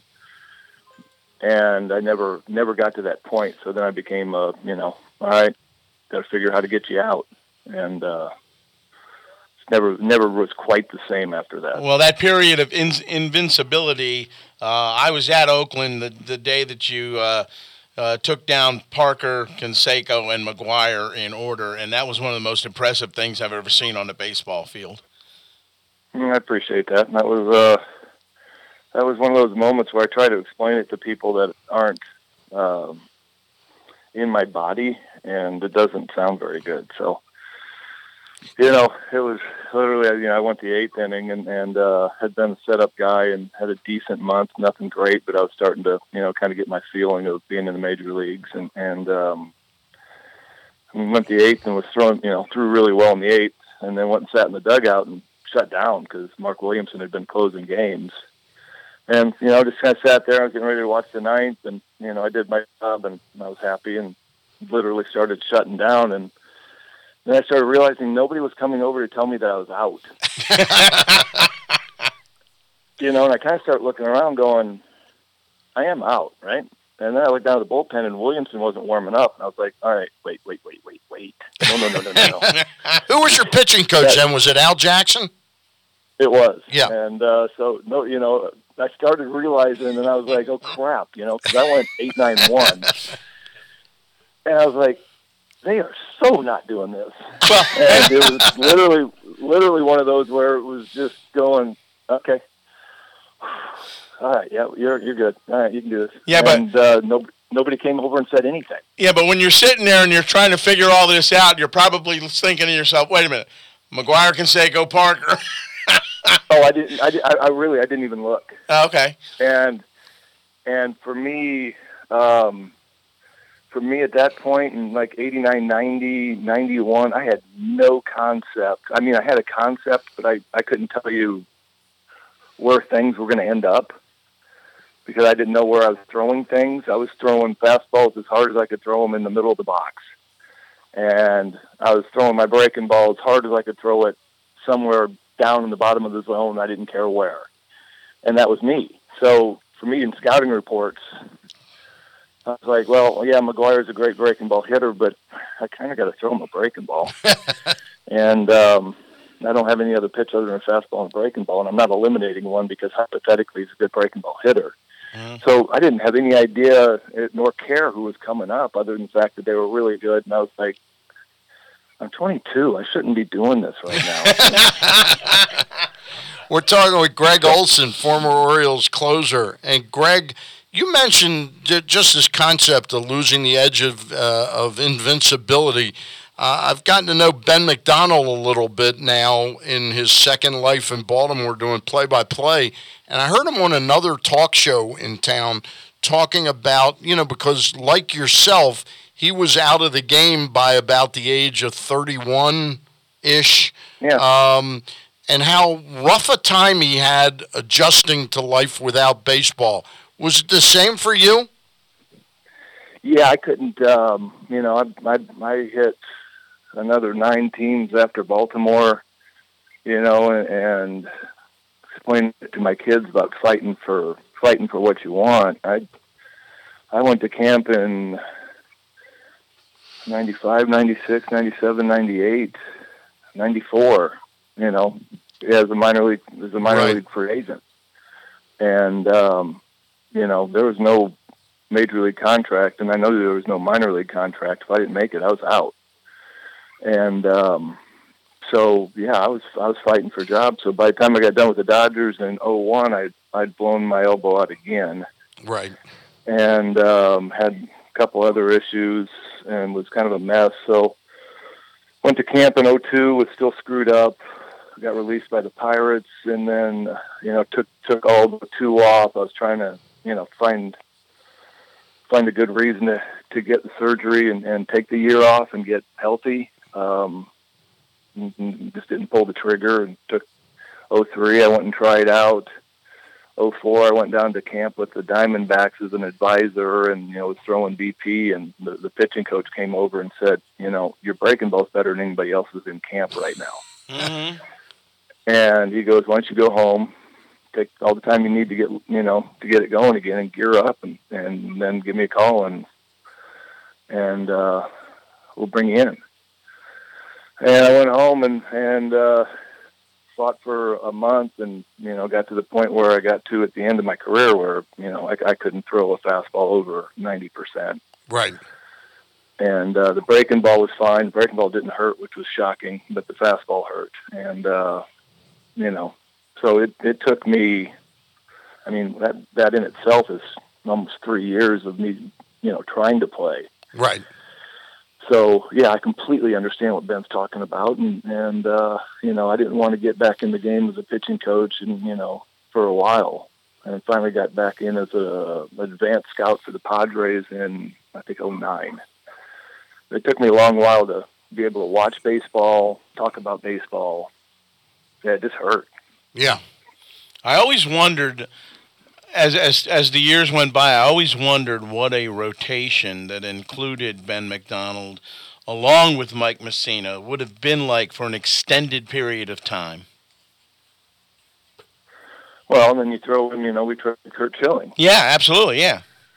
and you know Harnisch Harnisch would you know Harnisch ended up having you know having good years through at least 98 um yeah there were there were pieces there that uh it would have been you know we traded Finley you know Brady Brady stayed for a long time Devereaux had a good career Right. yeah, if they would have kept the pieces, it would have been pretty interesting. But you know, when uh, Angelos came in in ninety, end of ninety three was when they cut me loose, Right.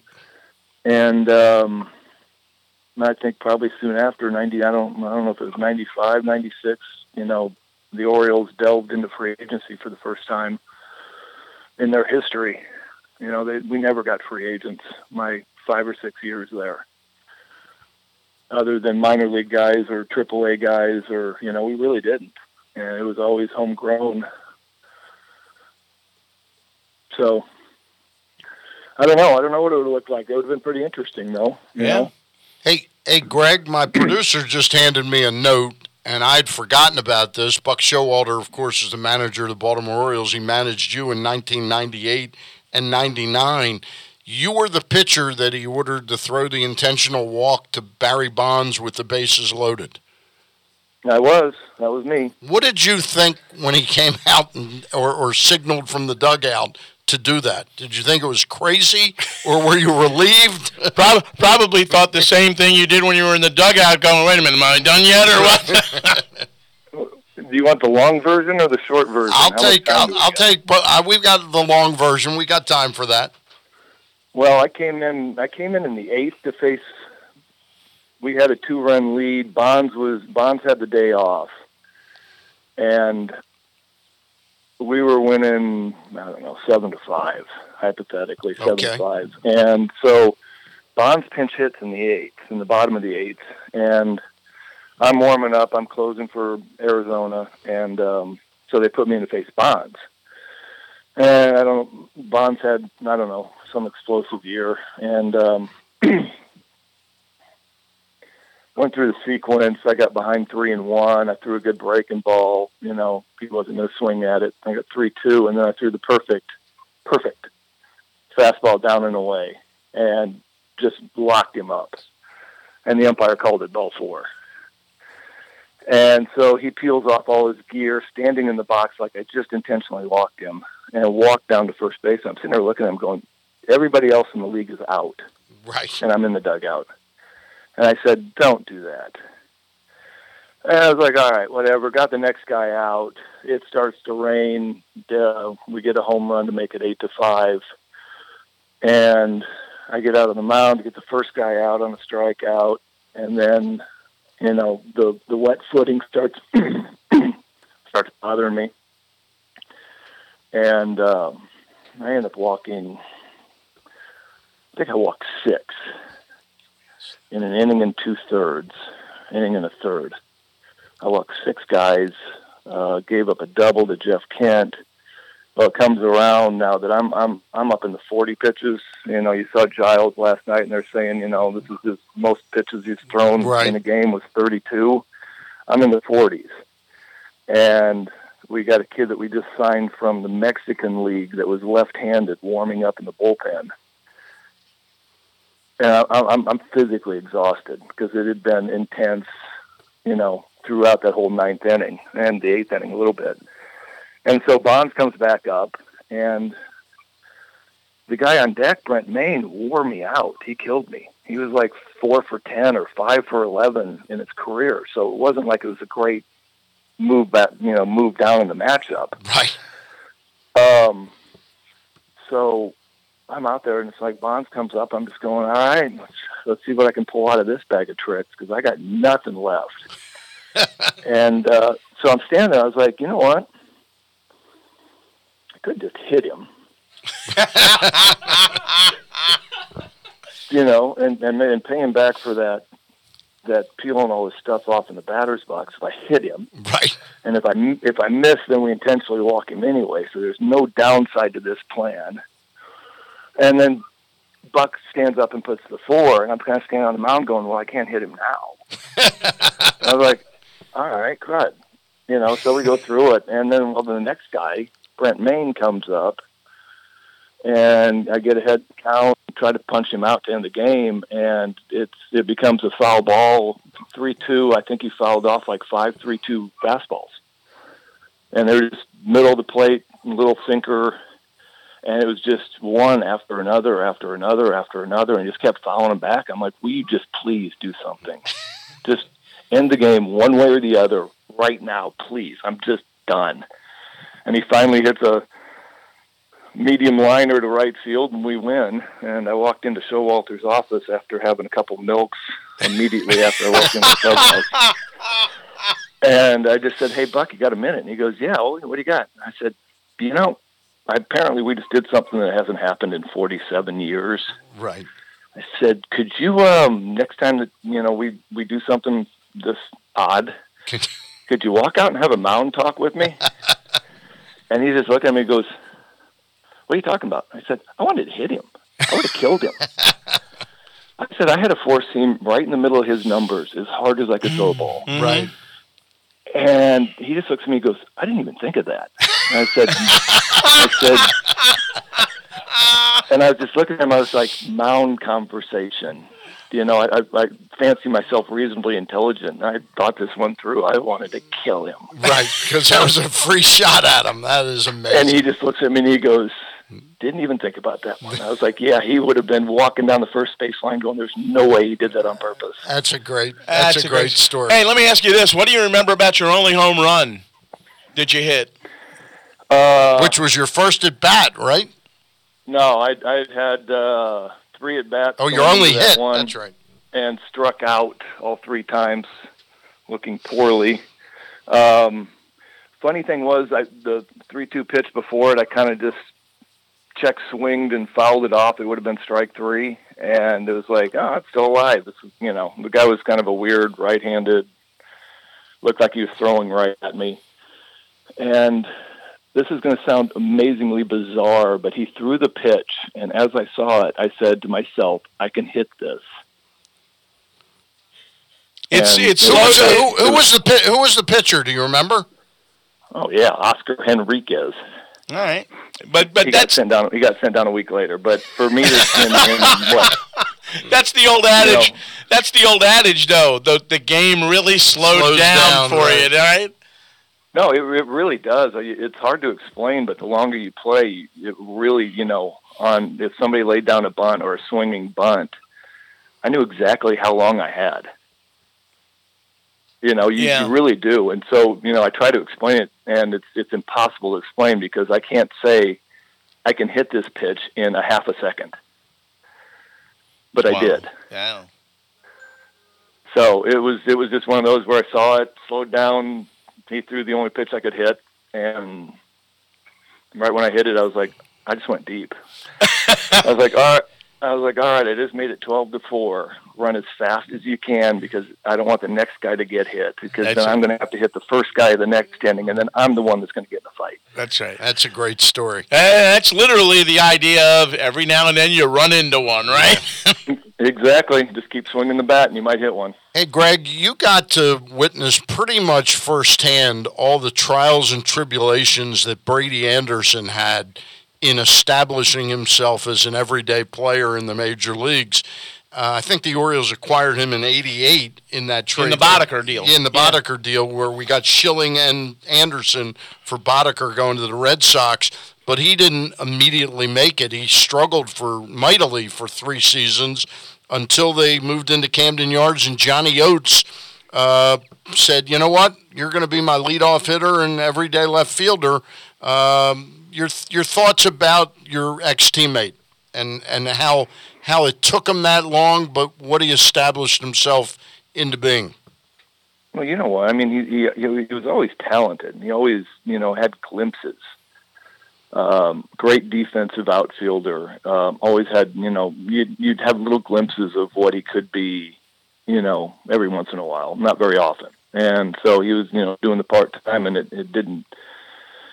There's so much to be said for confidence in baseball. You know, if you're confident in the pitch that I'm going to throw, I'm going to make that pitch. If you're confident at the plate, you know, regardless of what's going on, you you got you're going to put a good at bat on it, and I I really think that gave him a little bit of confidence, and I think it probably took him you know weeks of that first year where he was playing every day to go, okay, they're really not taking putting me on the bench. I'm really out here, and Brady Brady's confident, a very confident person anyway Yep. and uh, you know he carried an air of confidence even when he was part time playing and hitting 200. He was still a very confident person. So I'm sure that just added to his fire. And you know, once he saw that, hey, I really am out here every day. Let's go, and it kicked him into what he was. Sure, there was more to it, but you know, that's what I saw. We're talking with Gregg Olson. Gregg, uh, when I recollect your career, I know you played for Frank Robinson and Johnny Oates in Baltimore. Uh, you played for a lot of different managers. Buck, like you mentioned, in Arizona. Who stands out to you as as maybe the the best person, and then separately the best manager you ever played for?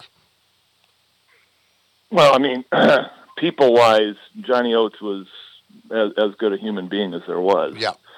Um, Bobby Cox was as good a human being as there was.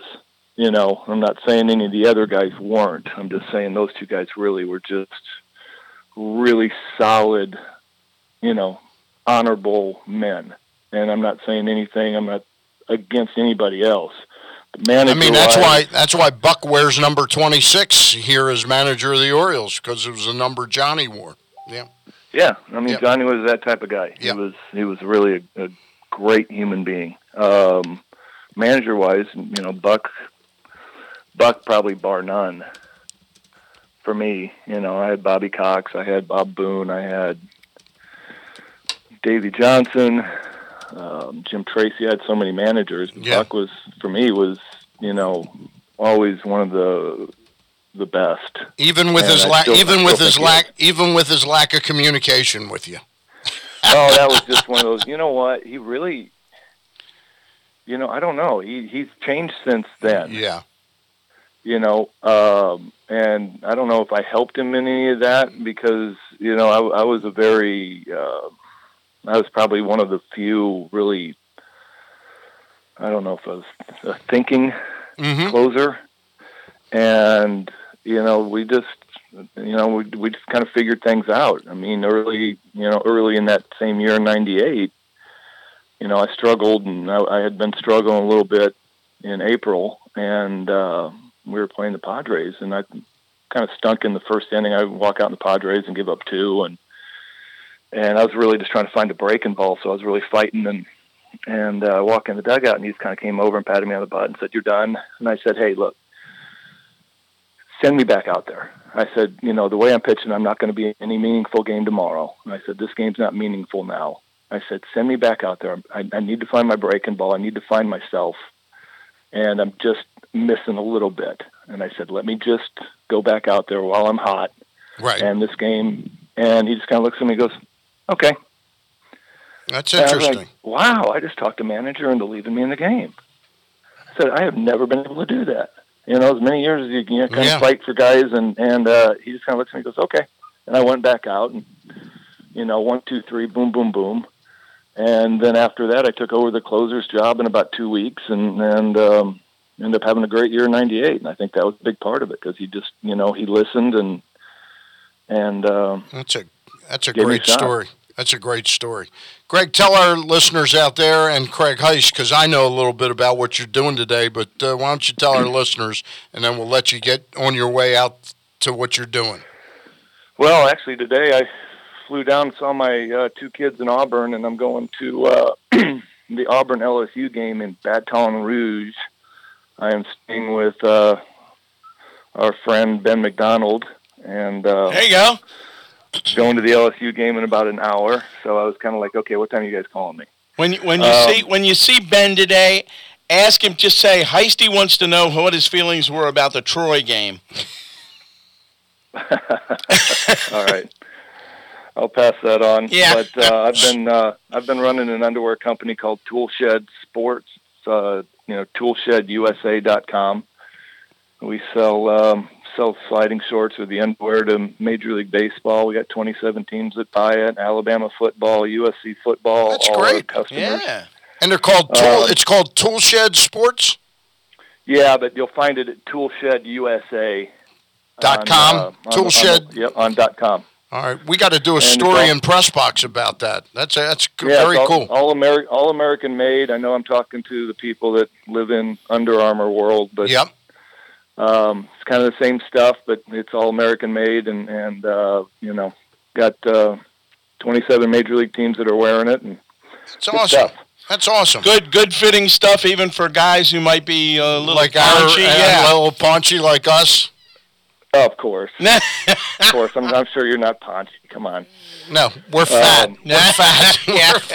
we're, we're just fat.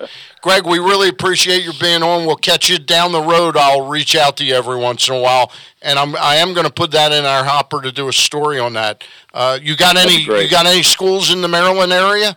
I mean, you talking to University of Oh, Maryland? of course not. Yeah. No, there's no. uh, You know what? There's there are certain places that I know better than even to try, and you know the Maryland region, no shot, and uh, of course in Oregon I got no shot. So Yeah. Oh, okay. I Yeah. got you. All right. You're not bucking up against Under Armour or Nike. All well, I buck up against them enough. You know, it's uh, Under Armour's Under Armour's been good to us. They so All right. yeah, We appreciate you your won't find us anywhere in Maryland. All right. We appreciate your being on. Your kids are going both going to school there in Auburn? I got two at Auburn and two at home. That's great. All right. Well, we're happy uh, things are going well for you, and we thank you for joining us today. My pleasure. Thanks, Thanks a lot, Otter. on. Yep. All right. Enjoy the All right. game today. such great stories from former Orioles closer Gregg Olson. I mean, each story is just so unique, and the way he presents it is just so great, so funny. So we really appreciate having Gregg Olson on with us back on October 14th. We're going to take a break now, but before we go to break, I do want to mention Monday through Friday, right here on PressBoxOnline.com slash radio or Facebook.com slash PressBoxSports. It's the Glenn Clark Radio Show with Glenn Clark and Kyle Ottenheimer, pardon me. Say that 10 times fast. It's Glenn Clark and Kyle Ottenheimer, the Glenn Clark Radio Show from 10 to 12, Monday through Friday, right here on Facebook.com slash PressBoxSports. Also on PressBoxOnline.com slash radio. So we're going to take a break and go to our third and final segment with Richard Justice from MLB.com talking about the Houston Astros winning the World Series and the town of Houston, or town, city of Houston, recovering from the hurricane, how this championship really was an uplifting moment for that big city. And then we have Casey Willett, former Orioles producer, at the end of the show. So we'll be back with those two after these messages. Chick-fil-A Nottingham Square can cater your holiday party, and now you can order the catering trays and delivery online. Go to chickfil-a.com and select Nottingham Square as your store and place your order. Did you know that Chick-fil-A offers the grilled chicken bundle, a catering tray where everyone can build their own grilled chicken sandwich? Plus, Chick-fil-A offers chicken nugget catering trays with up to 200 nuggets per tray and chicken strip trays with up to 75 chicken strips. Call Steve at the Nottingham Square Chick-fil-A. You can pick it up or he'll bring it to you. That's 410 931 0031. The Parexel Early Phase Unit at Harbor Hospital is looking for healthy males and females ages 18 to 85 to volunteer for a clinical research study. Length of participation and number of visits vary by study. If you qualify, you may receive compensation ranging from $1,200 to $8,500 upon completion. For more information, please visit our website or call 1 877 617 8839. Call now.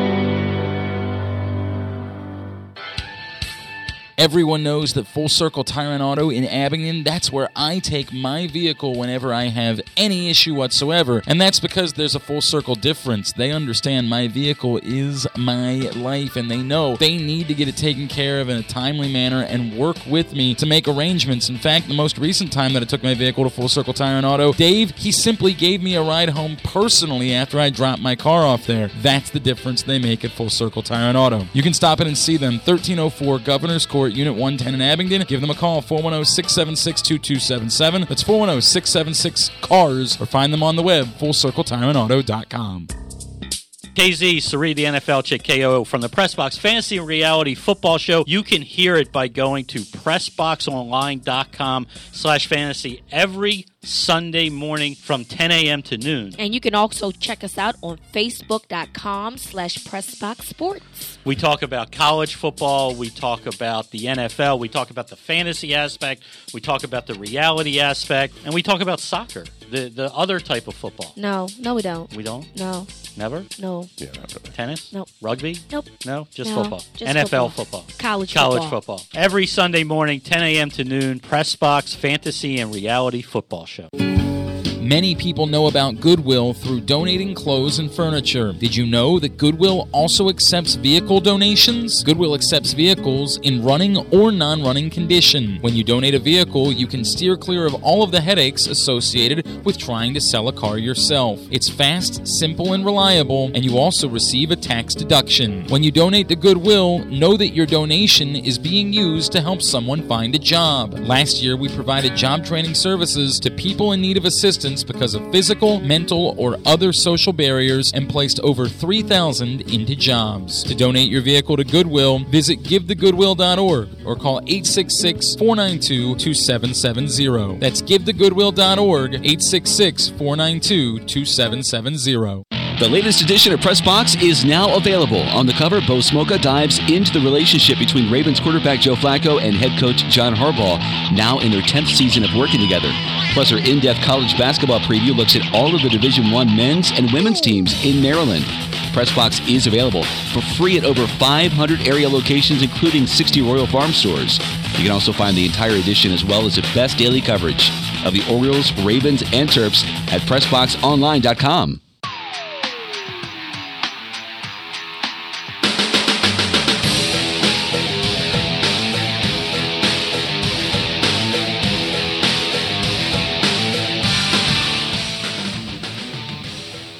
And we are back here on this special edition of the Bat Around.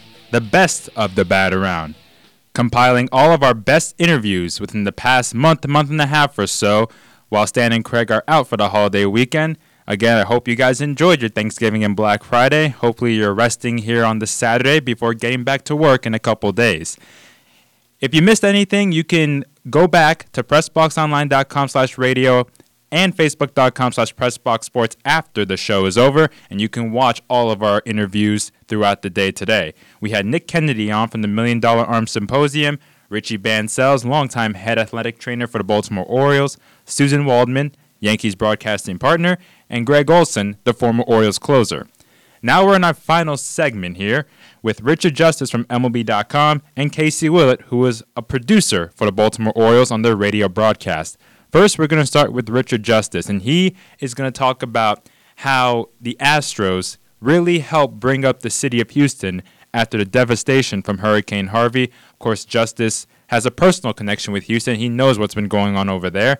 So we talked to him on November 4th, and this was three days after the Astros won the World Series in Game 7 after an insane, insane battle with the Los Angeles Dodgers. So here's Richard Justice talking with Craig Heist, and he has a little funny nugget there at the end making fun of Stan the fan. Richard, good morning. How are you? Good morning. Well, you got a chance to see a heck of a World Series, and certainly six of those games. Uh, so number seven, maybe a little anticlimactic, but nonetheless, without the dramas, the other six. But uh, you, you, couldn't have asked for anything better uh, from a Houston standpoint to be able to to to bring that World Series championship home. First of all, first question: What did that mean for that city with everything that they've been through? Well, not just because of Hurricane Harvey, the, the sports history of the city. We were the city that uh, I've been here 17 years. Uh, this was the city that blew a 32 point lead at Buffalo in the NFL playoffs. This is the city that the NFL team got up and left. You know, the, yeah. they, they won two championships. The Rockets won in 94 and 95, but pretty much everybody's been irrelevant since. And so I think everybody was just living with, what are they going to do to take it away from us now? and even you know you said the last game was intense. There were people texting me saying, "This is so nerve wracking. I can't even watch it because when they were up five to one, it felt like they were down nine to five. You know, and and really, I don't think anybody believed it until the ball settled into the first baseman's glove and. And it was just an outpouring of emotion. AJ Hinch had a great line yesterday, you know, in the wake of the hurricane. I mean, I can't even tell you, eh, you know, without getting teary about all the things the players did for the city. George Springer thought his home had been destroyed when they were on the road. Jose Altuve went to the manager and said, "How long I got to play like this? How long I got to feel like this?" And AJ Hinch told him, "said You know, I don't know. I don't know." Mm-hmm. But um, it, it was just a, there was just a. AJ Hinch said, "You know, we we're always asking." A city to rally around a team. He said, but it's okay to ask a team to rally around a city too. And we're not saying, you know, they didn't dry, they didn't dry one teaspoon of flood water or anything, but they did for a couple hours each day, gave people something great to rally around, and the team was so appealing, played with such joy. I mean, that it was it was impossible not to get caught up in their little quest. Well, you know, I can imagine from a player standpoint. Remember, they played that. Uh, obviously, they played the series down in Tampa. You know, right? And, and and you know, so players are are playing on the road when they're supposed to be home, not knowing what's going on back home. Right. And you got family members and everything. You know, are the houses all right? Are is your family okay? I mean, uh, right. you know, besides the daily grind of what's going on in the field, that's a heck of a burden to have to carry around. Yeah, AJ Hinch said he some friends of his. This was he said this in Tampa. Some friends of his had gotten a boat and went out and rescued a child, uh, a family. He says they sent a. He got a saw a photo of a one of his friends carrying a baby, and he just got teary and said, "I, I right now I just want to be back, and I, I want to carry a baby." The mayor here, Sylvester, and they thought they were going to. They played the Rangers in Tampa, and they had planned to. They thought they were going to stay down there and play the Mets, and um, and the mayor Sylvester Turner. Sylvester Turner and AJ Hinch became sort of the voices of the conscience of the city. Mm-hmm. And Sylvester Turner said, "No, you guys come back here and uh, we're going to consider this the, the the the beginning of the reconstruction. And and the they the, the the guys went down to the George R. Brown Convention Center on Friday before playing the doubleheader against the Mets, and and um, I walked in with them, and uh, a cop pulls me aside. A cop that I knew pulled me aside and said, "Be prepared. Whatever you think it is, it's worse." I walked about ten feet, and there was a table labeled "missing persons," and people were lined up. And those guys rolled up their sleeves and uh, delivered groceries and played with kids and and they you know they they did other animal rescue efforts. And the next day, there was just at the ballpark. They played the Mets in a doubleheader. There was an explosion of emotion. They'd, it's sort of been they they were they'd lost 19 out of 30. You know they had the division wrapped up and all that. They were gasping for air, and uh, they got a boost out of that. But then, you know a lot of it was they they acquired Verlander, Correa, and McCullers came off the disabled list, so they got their whole team back, and they could also see the finish line. Well, let me ask you about this team that win, wins this World Series, and that I, I thought AJ Hinch was fabulous from a couple of different standpoints. He winds up managing a bullpen that really, you know, was was gassed in its own right, but then Right. you but then used a couple of his starters too to bridge that gap and really to close out some games. And, and, and I thought the analytics at that point got thrown out the window, if you will, uh, to, to see what Charlie Morton did, you know, to see what Brad Peacock did in that series. I don't think you can say enough about the job A.J. Hinch did. No, he changed the way. I mean, you take you take a guy's bullpen away from him. You know, like if you'd asked me at the start of the World Series, I'd say the Astros have a better lineup and they have a better rotation. Mm-hmm. But how do you get those last six or seven outs? And so they just made it up on the fly. Verlander pitched in relief. McCullers pitched in relief. I mean, it turned Peacock into a super reliever. Right. But the analytics part of it, they signed Brad, uh, Charlie Morton when he became a free agent last winter. Um, he asked his agent, "You think I'll get any offers?" He'd been hurt a lot. The Astros gave him a two-year offer and said he's got some of the best stuff in baseball.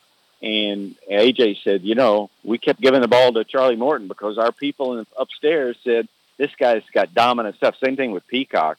Uh, he, uh, I mean, Craig, this tells you like what a, cr- a crazy game it is. He's at the All Star break in 2016 playing catch with a minor leaguer named Jordan Jankowski Yeah. that they since released. And Jordan tells him, "This is how I hold my slider. Why don't you try it?" And it's changed his whole career, you know. And then down on the field after the game, his father's, you know, everybody's so emotional about it. I, George Springer's father said to me, "Don't even look at me because I'm a, I'm about to lose it." And I looked over; his mother was crying.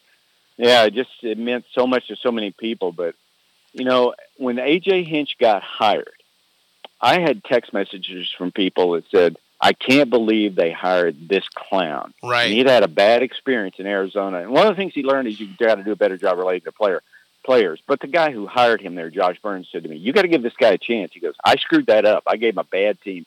And, and Craig, I'm telling you, I, I've never dealt with a guy better with relating to players, managing bullpen, collaborating with the, the data that he gets from the front office, and all of that. When Alex Bregman comes up, he's a year out of LSU, starts two for 30. AJ calls him in and says, uh, Listen, uh, I'm moving you from sixth in the batting order to second. And the reason I'm doing it, that reflects what I think of you and what the organization thinks of you. I mean, who does something like that? Yeah. You know, in Twitter, they're wanting to release the guy and all that. A funny follow up to that story is early in the season, Bregman wasn't in the lineup, and he didn't. He was mad. He wanted to be in, and and uh, AJ said to him, and he could say this because he had the background now. He said to him, "Well, I needed to get Marwin Gonzalez in there for some at bats, and so I put the names of all the infielders in a hat and drew one out." And he goes, "Oh, you drew my name out?" And he goes, "No, I drew Correa's name out, but I put it back in there and drew another one." That's great. Uh, but, but you know what? You, when you talk about this game being crazy, and, and it really is, when you get to the postseason, it's it's more of a crapshoot than it is anything else, I think, anymore. Right. With the way the, the playoff system is. But when you look back to that Yankee series and you're talking about you win the first two games, you score a total of four runs, you get absolutely shut down going to New York, and then you have to come back and win two at home to advance. But but when you look at what happened with that, you, you see the top of that lineup did virtually nothing. And then all of a sudden, George Springer winds up being your MVP of the World Series. well, he was he had four strikeouts in game one. yeah.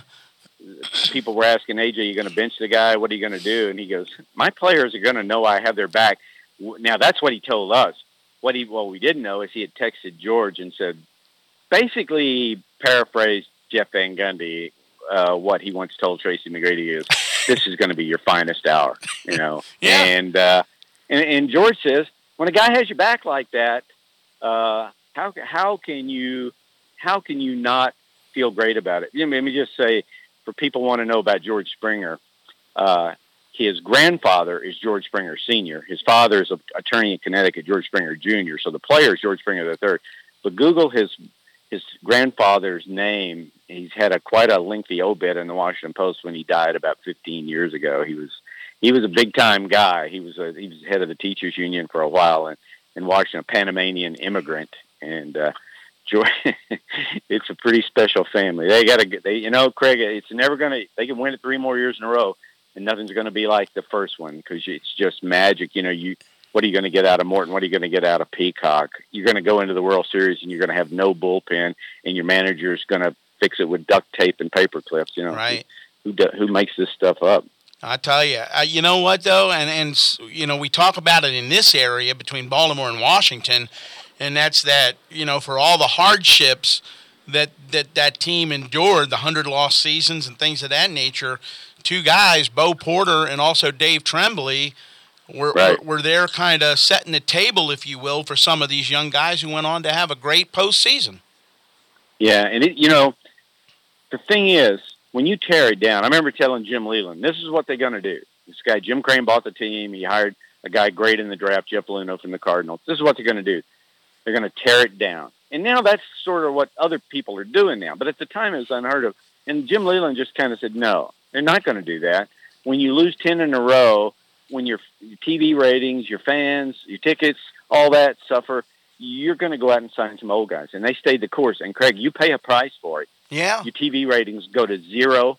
Your ballpark is empty. People, it's not even people don't like the team. People have apathy. You know, they've only come. I think they drew two five, two point five million this year. They were not back. They were a three million attendance team when they went to the World Series in 05. And, and so, you know, it's a process. You you pay a price when you're going to go down this road.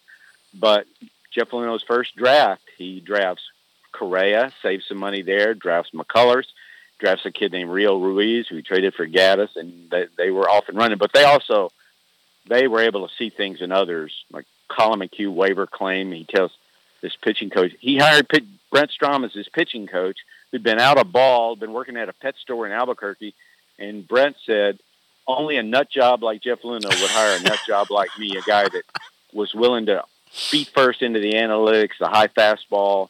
How do you get people out? What works? You know, they told Charlie Morton says we we don't say we're not telling you to throw your curveball three percent more, five percent more. We're telling you to throw your curveball. Right. And people probably know when McCullers finished the game out against the Yankees, finished with 24 straight curveballs. And that's what analytics is. If something works, why don't you do it more? Right. Uh, when and again, and we're talking with Richard Justice of MLB.com. Uh, covered the World Series, lives in Houston, knows what this World Series title uh, means to the team, means to the city, and everybody involved. Uh, the Nationals just introduced Dave Martinez as their new manager, replacing Dusty Baker. Again, one of the guys that have sat next to Joe Maddon uh, for about 10 years, and I think we can all agree that Joe's probably one of the most innovative guys around. Uh, about when you think about analytics and, and, and guys that are innovative, that's what the Lerners and Mike Rizzo are hoping that Dave Martinez brings to this team. Uh, but again, I always say, like we say, it's a crapshoot. There's no guarantees, you know, that there's going to be anything more than a division title again next year. Well, and that's what Jeff Luhnow said. The goal is to get into contention. He goes, when you get to playoffs, it's a it's a it's a roll of the dice. He goes, you just feel like, and I think Mike Rizzo's actually said this. If you get into a position where a bad year is 85 wins and a good year is 95 wins, uh, you're going to eventually have success in the playoffs.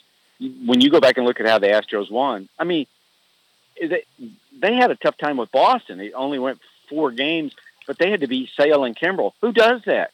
And in the World Series, Marwin Gonzalez hits an 0-2 fastball in the ninth inning over the center field wall against the best closer in baseball. Yep. Who does that? That ball doesn't go over the center field wall.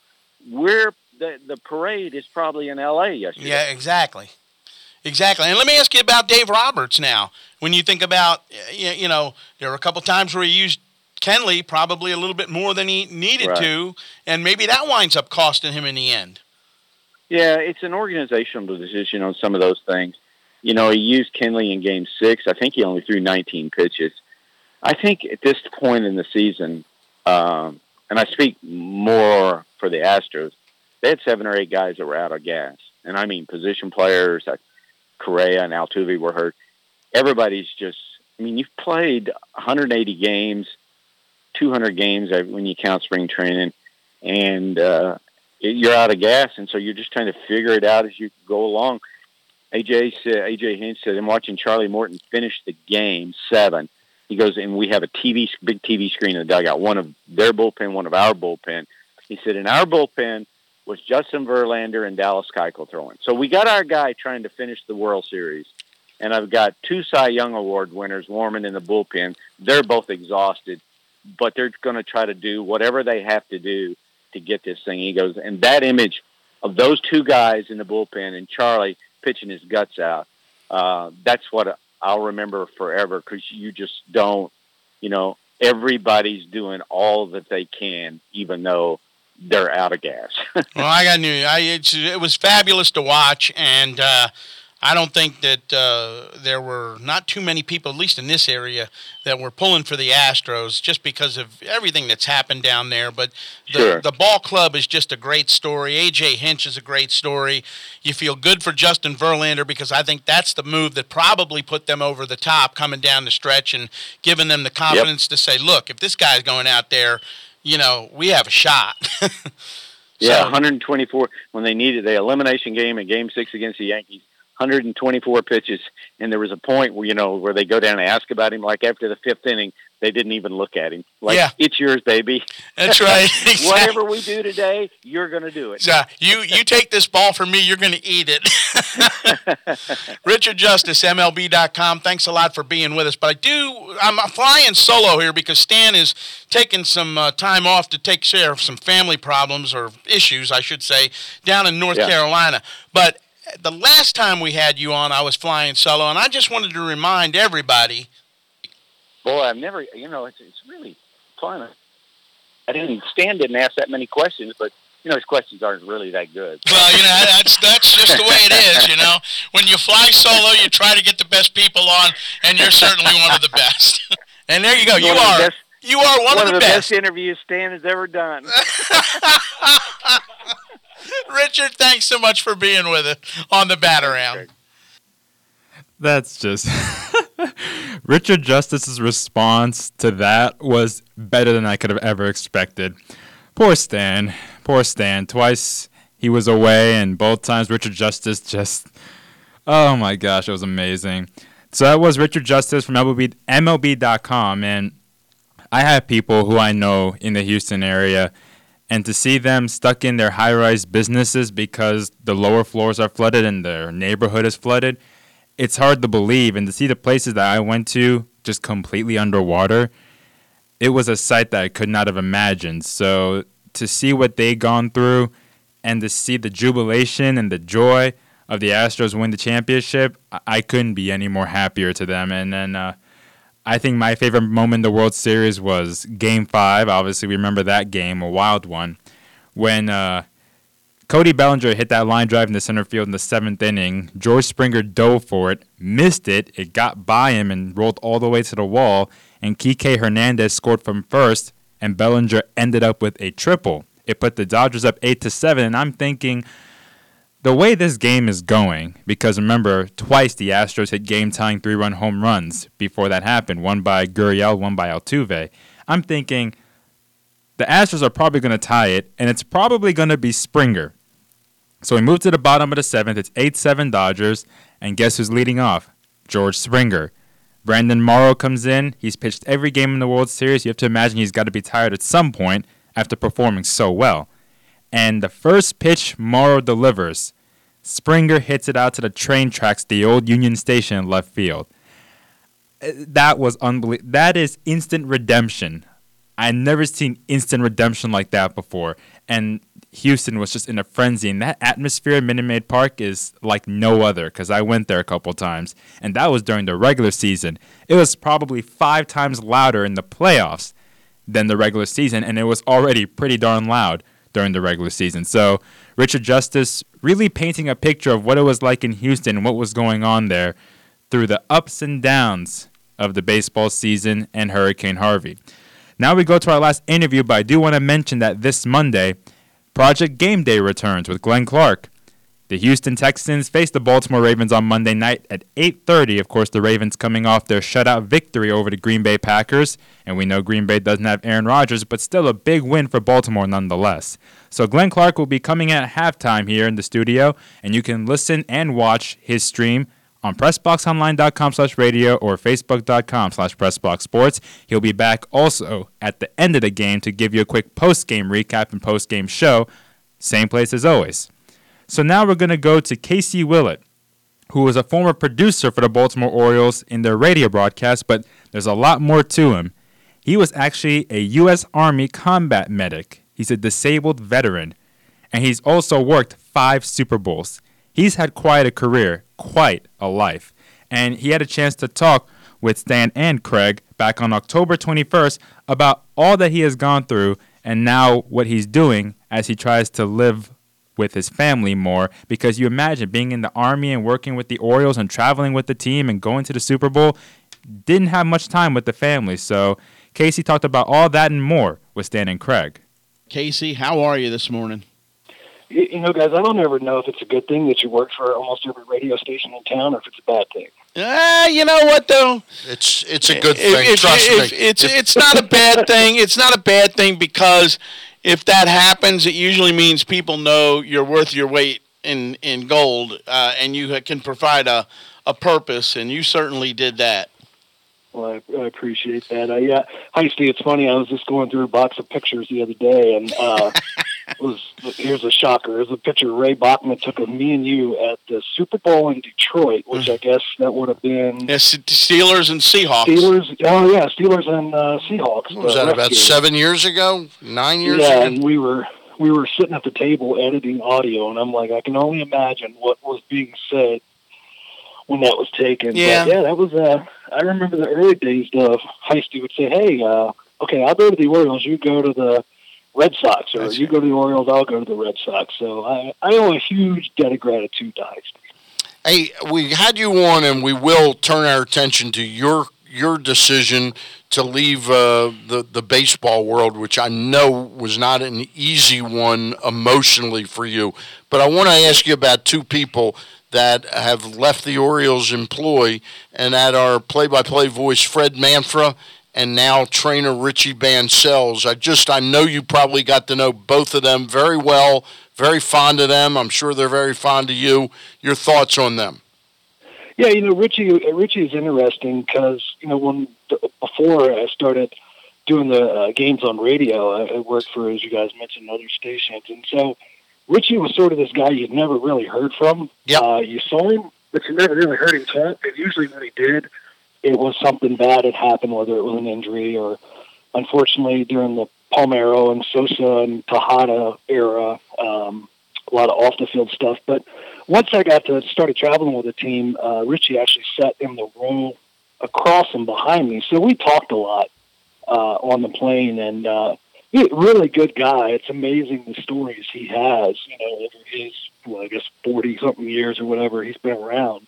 Um, but really funny. He's got a, a good, quick, you know, sense of humor, and he- he's a really good storyteller. So I really enjoyed getting to know Richie. And then Fred. I mean, there's not many people on the face of the earth better than Fred Manfra. Um, it, I, I remember my first game I ever did.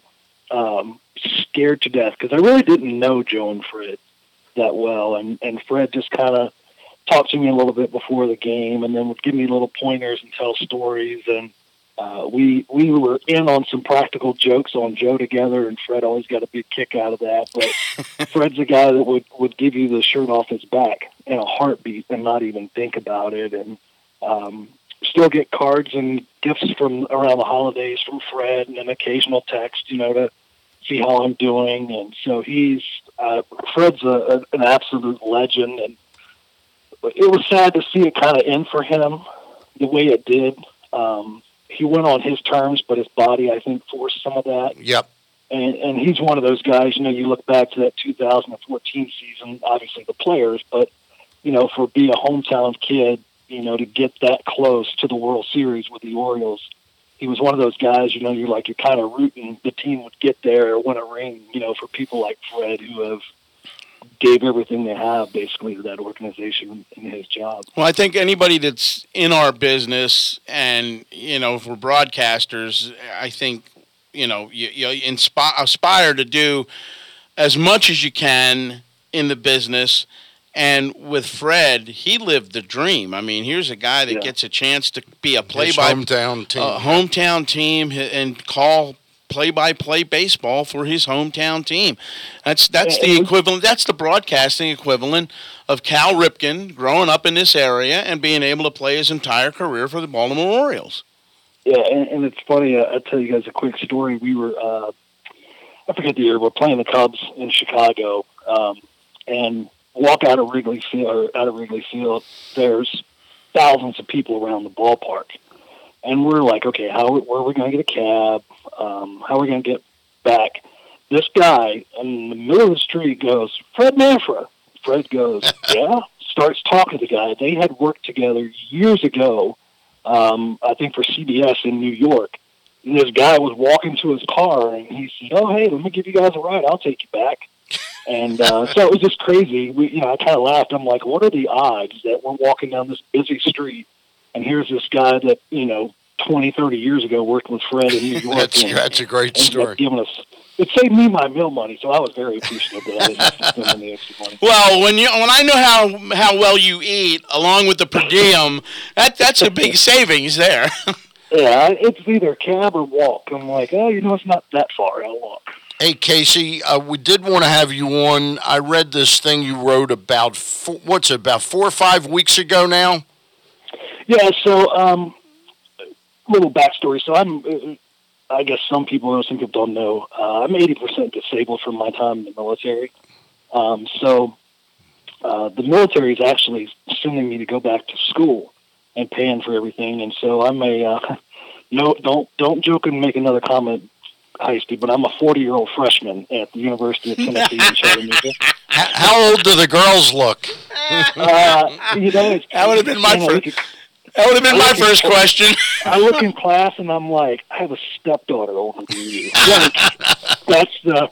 I feel like you, you guys have probably seen the movie Billy Madison when Adam Sandler goes back to school. Yeah, that's literally what I feel like every day. And kids will reference something, and, and it was funny. I had a Spanish class this summer, and uh, my professor, who's got his doctorate, he's 41 years old, so it really made me feel great about myself. But we made a comment about a TV show, and he goes, "No one in here has any clue what we're talking about." Yeah, I- yeah. you know.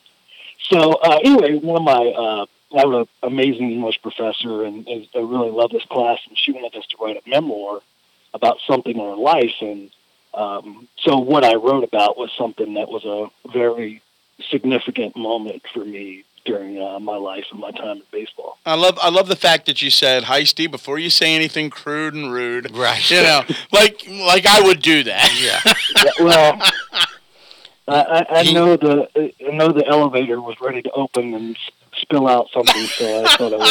All right, so now I want to take this. I don't want to make this sad at all, but I do want to, to stick with this.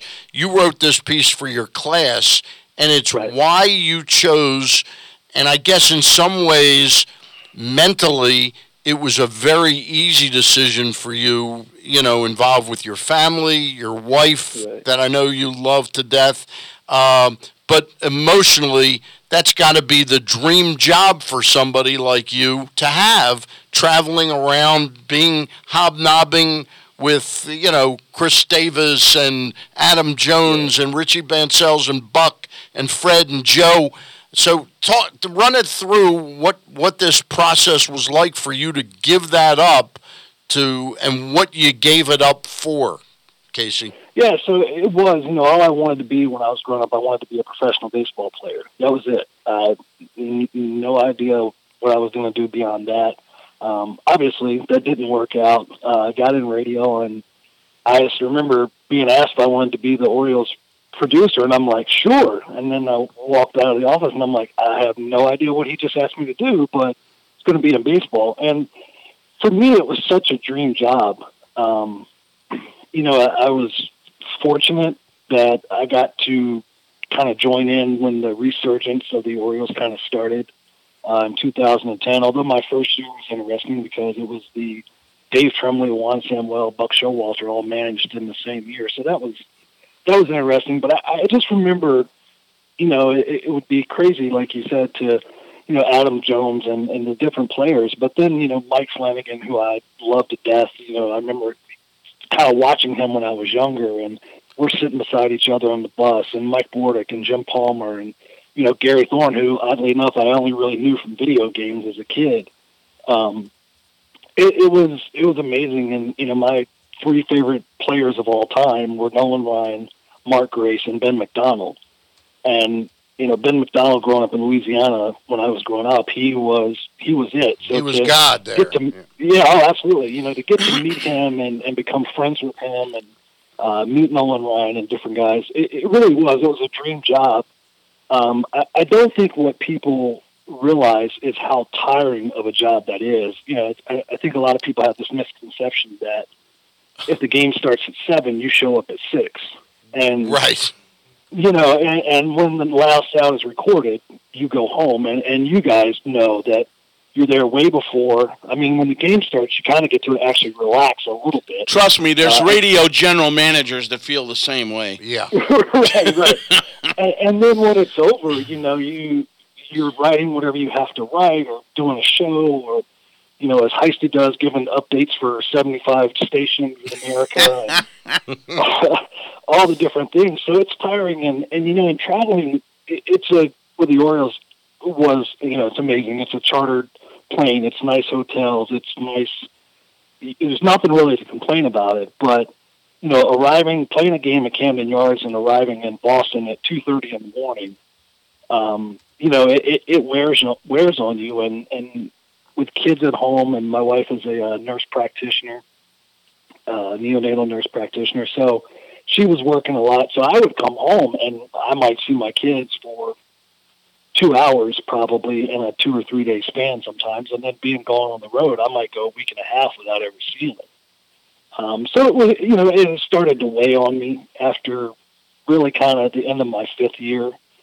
Um, and, and oddly enough, I remember talking to guys like, you know, Fred and, and just like, I don't know how you guys do this for 20 something years. And, and I'll tell you honestly, Stan, a lot of it, um, not to be sad, but yeah, I really started to think about it a lot when Monica passed away. Yeah, Yeah. Um, you know, and then what happened with Mike Flanagan is just like, man, like, Blows you away. you know, it's it, it, it That was you realize how quickly, you know, it fades away, and yep, you know, and, and my kids and my wife got to see a lot of things and meet a lot of you know players and go to different places, but I- just didn't want to do it. You know, it's a hard life to do, um, and it, it takes a toll on you mentally and physically. And so, um, the the basic point of what the paper that I wrote was, um, I remember just not wanting to do it and kind of was debating it and debating it and debating it. And then my, uh, now 12, but Gabe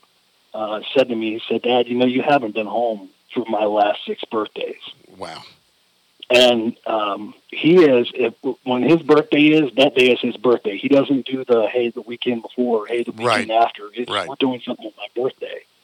And that's, I think, when it really hit home to me um, was sort of, wow, you know, like he's been to, you know, Toronto, and he's been to Texas, and he's been to D.C., and he's been to all these cool places and met all these players. But me not being home for his birthday is what he's remembered the most. Now the kicker to the, the kicker to the story is you got a D minus on that paper, didn't you? Uh, well, I'm, I'm kidding. hoping- I'm kidding. I- look, Stan, I'm hoping I get that. I, I believe in the seismic degrees philosophy, Stan. I'm not trying to. Casey, that sounds like an A plus paper. Uh, no matter how she how she or he your teacher graded it, that sounds like it's from the heart. Uh, the Yeah, tr- the trade off in two years now. That all sounds good when you write it up and you talk about it. has it tangibly enriched your life being jumping back into being present with your family?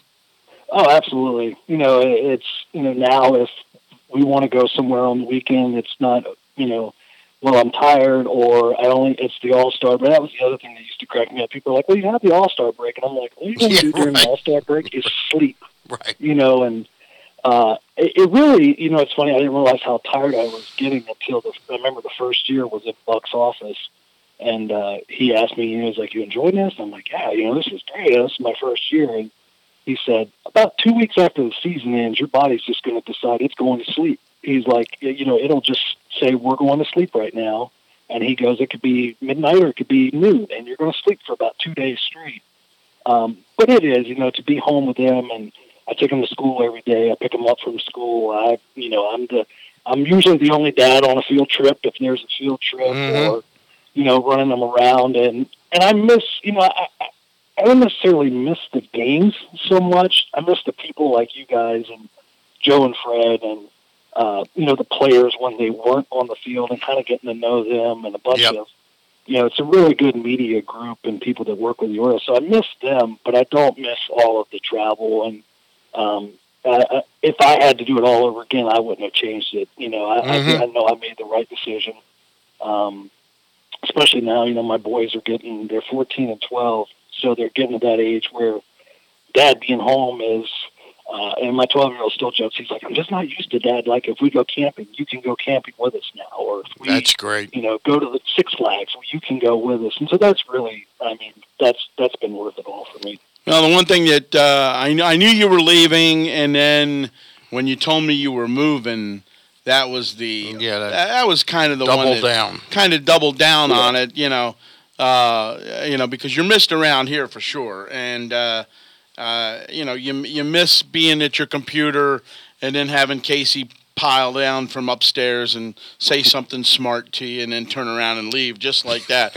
whether it was about Palmeiro, whether it was about Mussina, uh, The names changed, the name- but the- right, But the Yeah. one-liners continued. right. Casey, so Yeah, tell tell our listeners what what you are doing now. What what is college gearing you up for? What would you like to do? Well, so the, the what I've been going to school back, going back to school. I can write, but I can't talk. Obviously, um, is to be a social worker, and really what I want to focus on is helping veterans because you know it's amazing to me to see, and it's sad. And I'm actually uh, doing a work study at a place uh, here in Chattanooga. You know, veterans that come in, and and unfortunately, you know, they're now Vietnam and Korean era, and they they have no idea what they're eligible for. You know, whether that's housing, whether that's you know a tax break, whether that's free health care, dental care, education, whatever it might be. Um, and it, it, it's sad, you know, that there's so many of these people that basically signed up to pay the ultimate sacrifice, and then they come back home and they almost feel forgotten, but they don't realize that there are things out there to help them get medical care or to get a loan for a home or you know for a car or whatever it might be. So that's really once I get into where I really want to focus, that's what I want to do is you know help veterans um, with the process of what's available for benefits and different things like that. I just want to tell you as a brief aside, I've gotten to know a, a young lady named Lynn Coffland. Her brother, uh, Chris Coffland, was killed in action in Afghanistan after he uh, was there about three or four months, I think.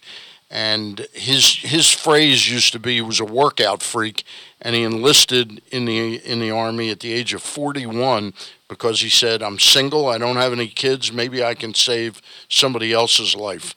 Uh, and his phrase was, "I'm going to catch a lift," which meant that he was going to go to the gym and work out.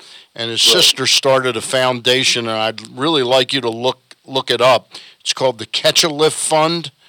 And what it does is it raises money all around the country uh, to to give. This is not something that can get distorted like the Wounded Warriors. Some of the programs have this. This earmarks about ninety two cents, ninety three cents out of every dollar they raise goes to buying gym memberships and where necessary home gym equipment for wounded warriors and the effect it's had on some people being able to really get back into working out is just uh, had an amazing therapeutic uh, um, response.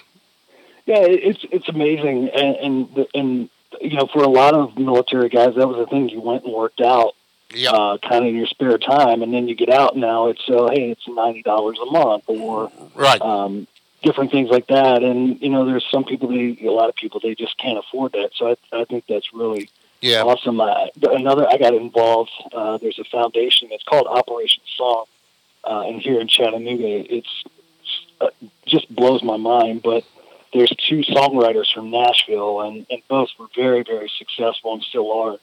They drive basically two hours every Wednesday morning down here, and there's a group of veterans. And uh, two two weeks ago, no, actually last week, in the room was a guy from World War II, two guys from the Korean War, two from Vietnam, and two guys from Iraq and Afghanistan, and then me. But anyway, they take your story, and what they do is they write a song.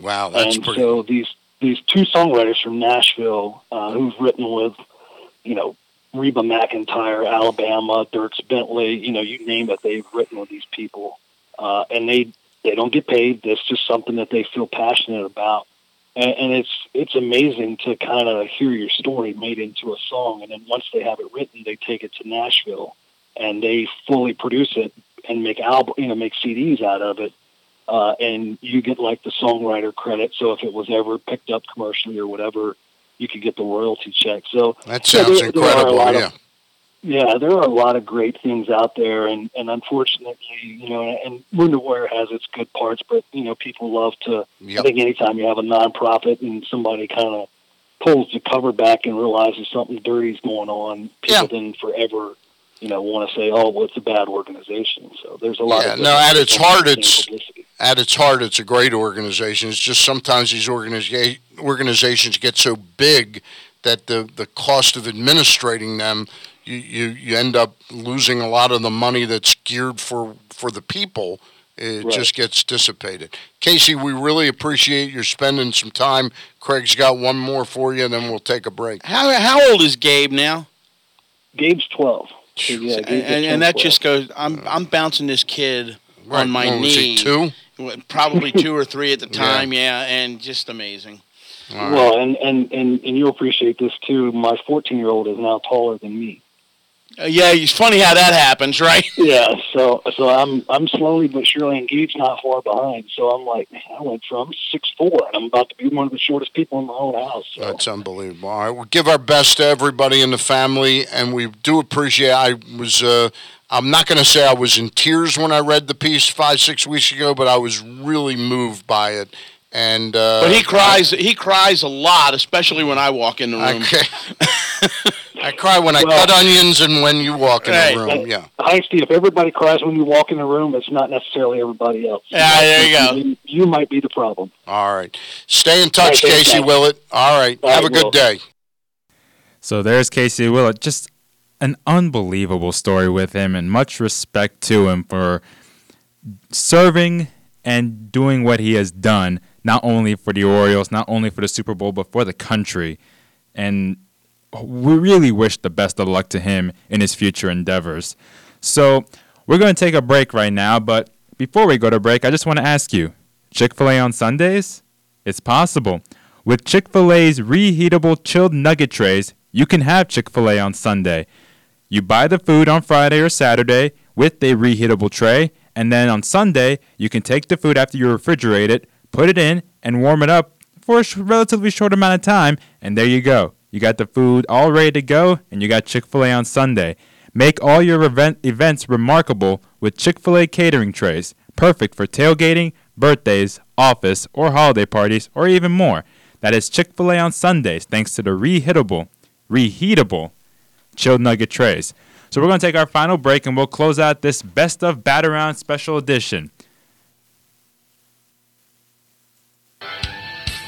Everyone knows that Full Circle Tire and Auto in Abingdon, that's where I take my vehicle whenever I have any issue whatsoever. And that's because there's a full circle difference. They understand my vehicle is my life and they know they need to get it taken care of in a timely manner and work with me to make arrangements. In fact, the most recent time that I took my vehicle to Full Circle Tire and Auto, Dave, he simply gave me a ride home personally after I dropped my car off there. That's the difference they make at Full Circle Tire and Auto. You can stop in and see them 1304 Governor's Court, Unit 110 in Abingdon. Give them a call 410 676 2277. That's 410 676 CARS or find them on the web fullcircletireandauto.com. Guys, can you believe that we've been in Section 336 for 25 years? Well, yeah, 25th anniversary of Camden Yards. Yeah, We've we've been in Section 336. 336. Well, I mean, technically. Are we? Well, technically we're in 334. No, no, no. Section 336. We're in Section 336. Yeah, like our podcast, that's who we are. We're Section 336. Every Monday night at Every Monday night, yeah. But, you know, when we go to the stadium, we tend to sit in 334. But the ticket's screwed up. We're just, we can touch Section 336. I walk past, I say hi to Ryan in Section 336. Yeah, and when we say hi to Ryan, we can talk Orioles because we always do here on the show, Section 336. Yeah, so Section 336. Section 336. That's where we are. Just lie to him. That's Press us. box. Find Section 336 at the podcast tab at PressBoxOnline.com or by going to iTunes or Section336.com.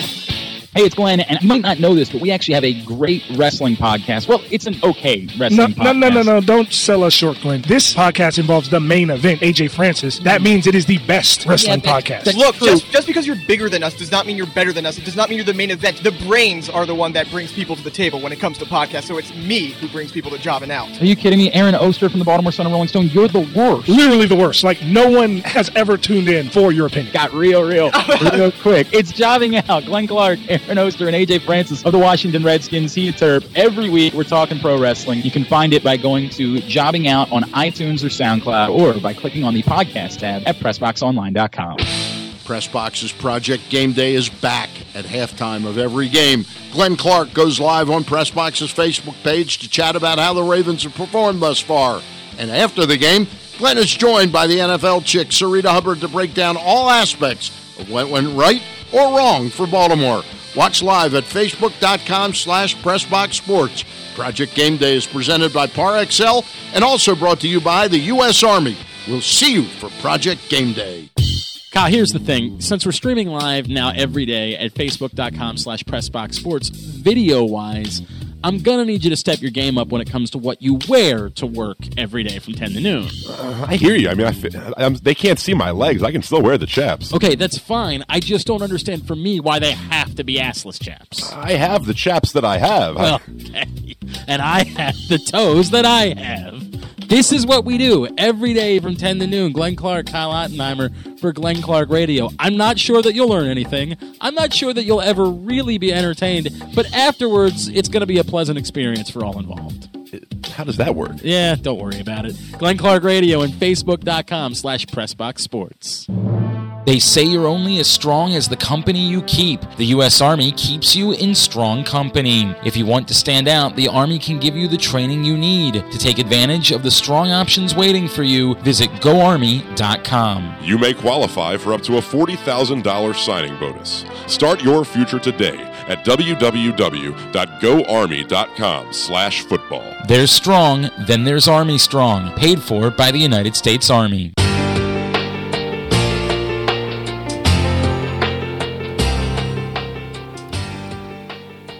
Back here on this special edition of the Bat Around, it's the best of the Bat Around. The producer, Bon Tatufa, talking to you while Stan and Craig are out for this Thanksgiving weekend, and hopefully you're enjoying your long weekend.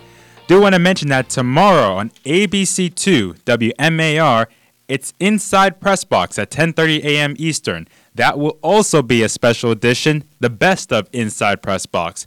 It involves segments with former Oriole Boog Powell and the reunion of the 1967 Morgan State football team. That team went undefeated that year.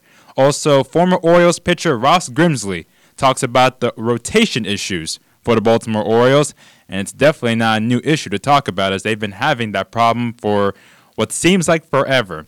And hopefully, we'll see what they do, who they'll get, because we know Bundy's going to stay, we know Gausman's going to stay.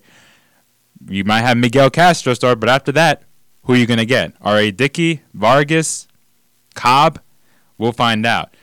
So that'll do it for this best of edition of the Bat Around. We had interviews with Nick Kennedy, the founder of the Million Dollar Arm Symposium, Richie Bancells, longtime head athletic trainer of the Baltimore Orioles for 41 years in that organization, just retired after the 2017 season.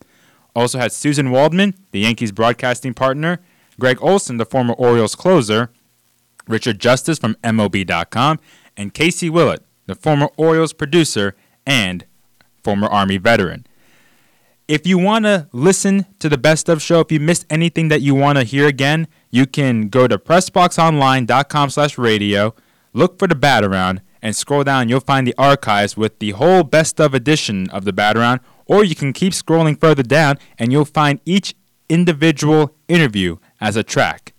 Or you can go back to facebook.com slash pressboxsports after the show is over and you can watch the whole two hour, two and a half hour video stream if you would like.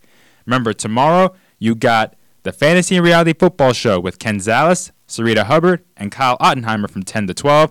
And then Monday through Friday, as always, you got the Glenn Clark Radio Show with Glenn Clark himself and Kyle Ottenheimer. Remember that on Monday night, the Houston Texans play the Baltimore Ravens at 8:30, and at halftime, Project Game Day makes a return. Glenn Clark will talk about the football game, and also after the game, Project Game Day has a post-game edition. So make sure you tune into that on Monday night. That'll do it here for this best of edition of the Bat Around. Next week, December 2nd, I believe. Can you believe that it's already going to be December by the time we get back here next week? December 2nd will make a return where things will be a little bit back to normal. Now, we do have winter meetings coming up, so there will be a lot more to talk about as the weeks go on. But during this off season here in the MLB, things are a little bit slow, but before you know it, things are going to heat up real quick. So again, thank you for listening. Thank you for tuning in. This is Bonza Tufa for all the batter saying stay blessed, and we will see you next week.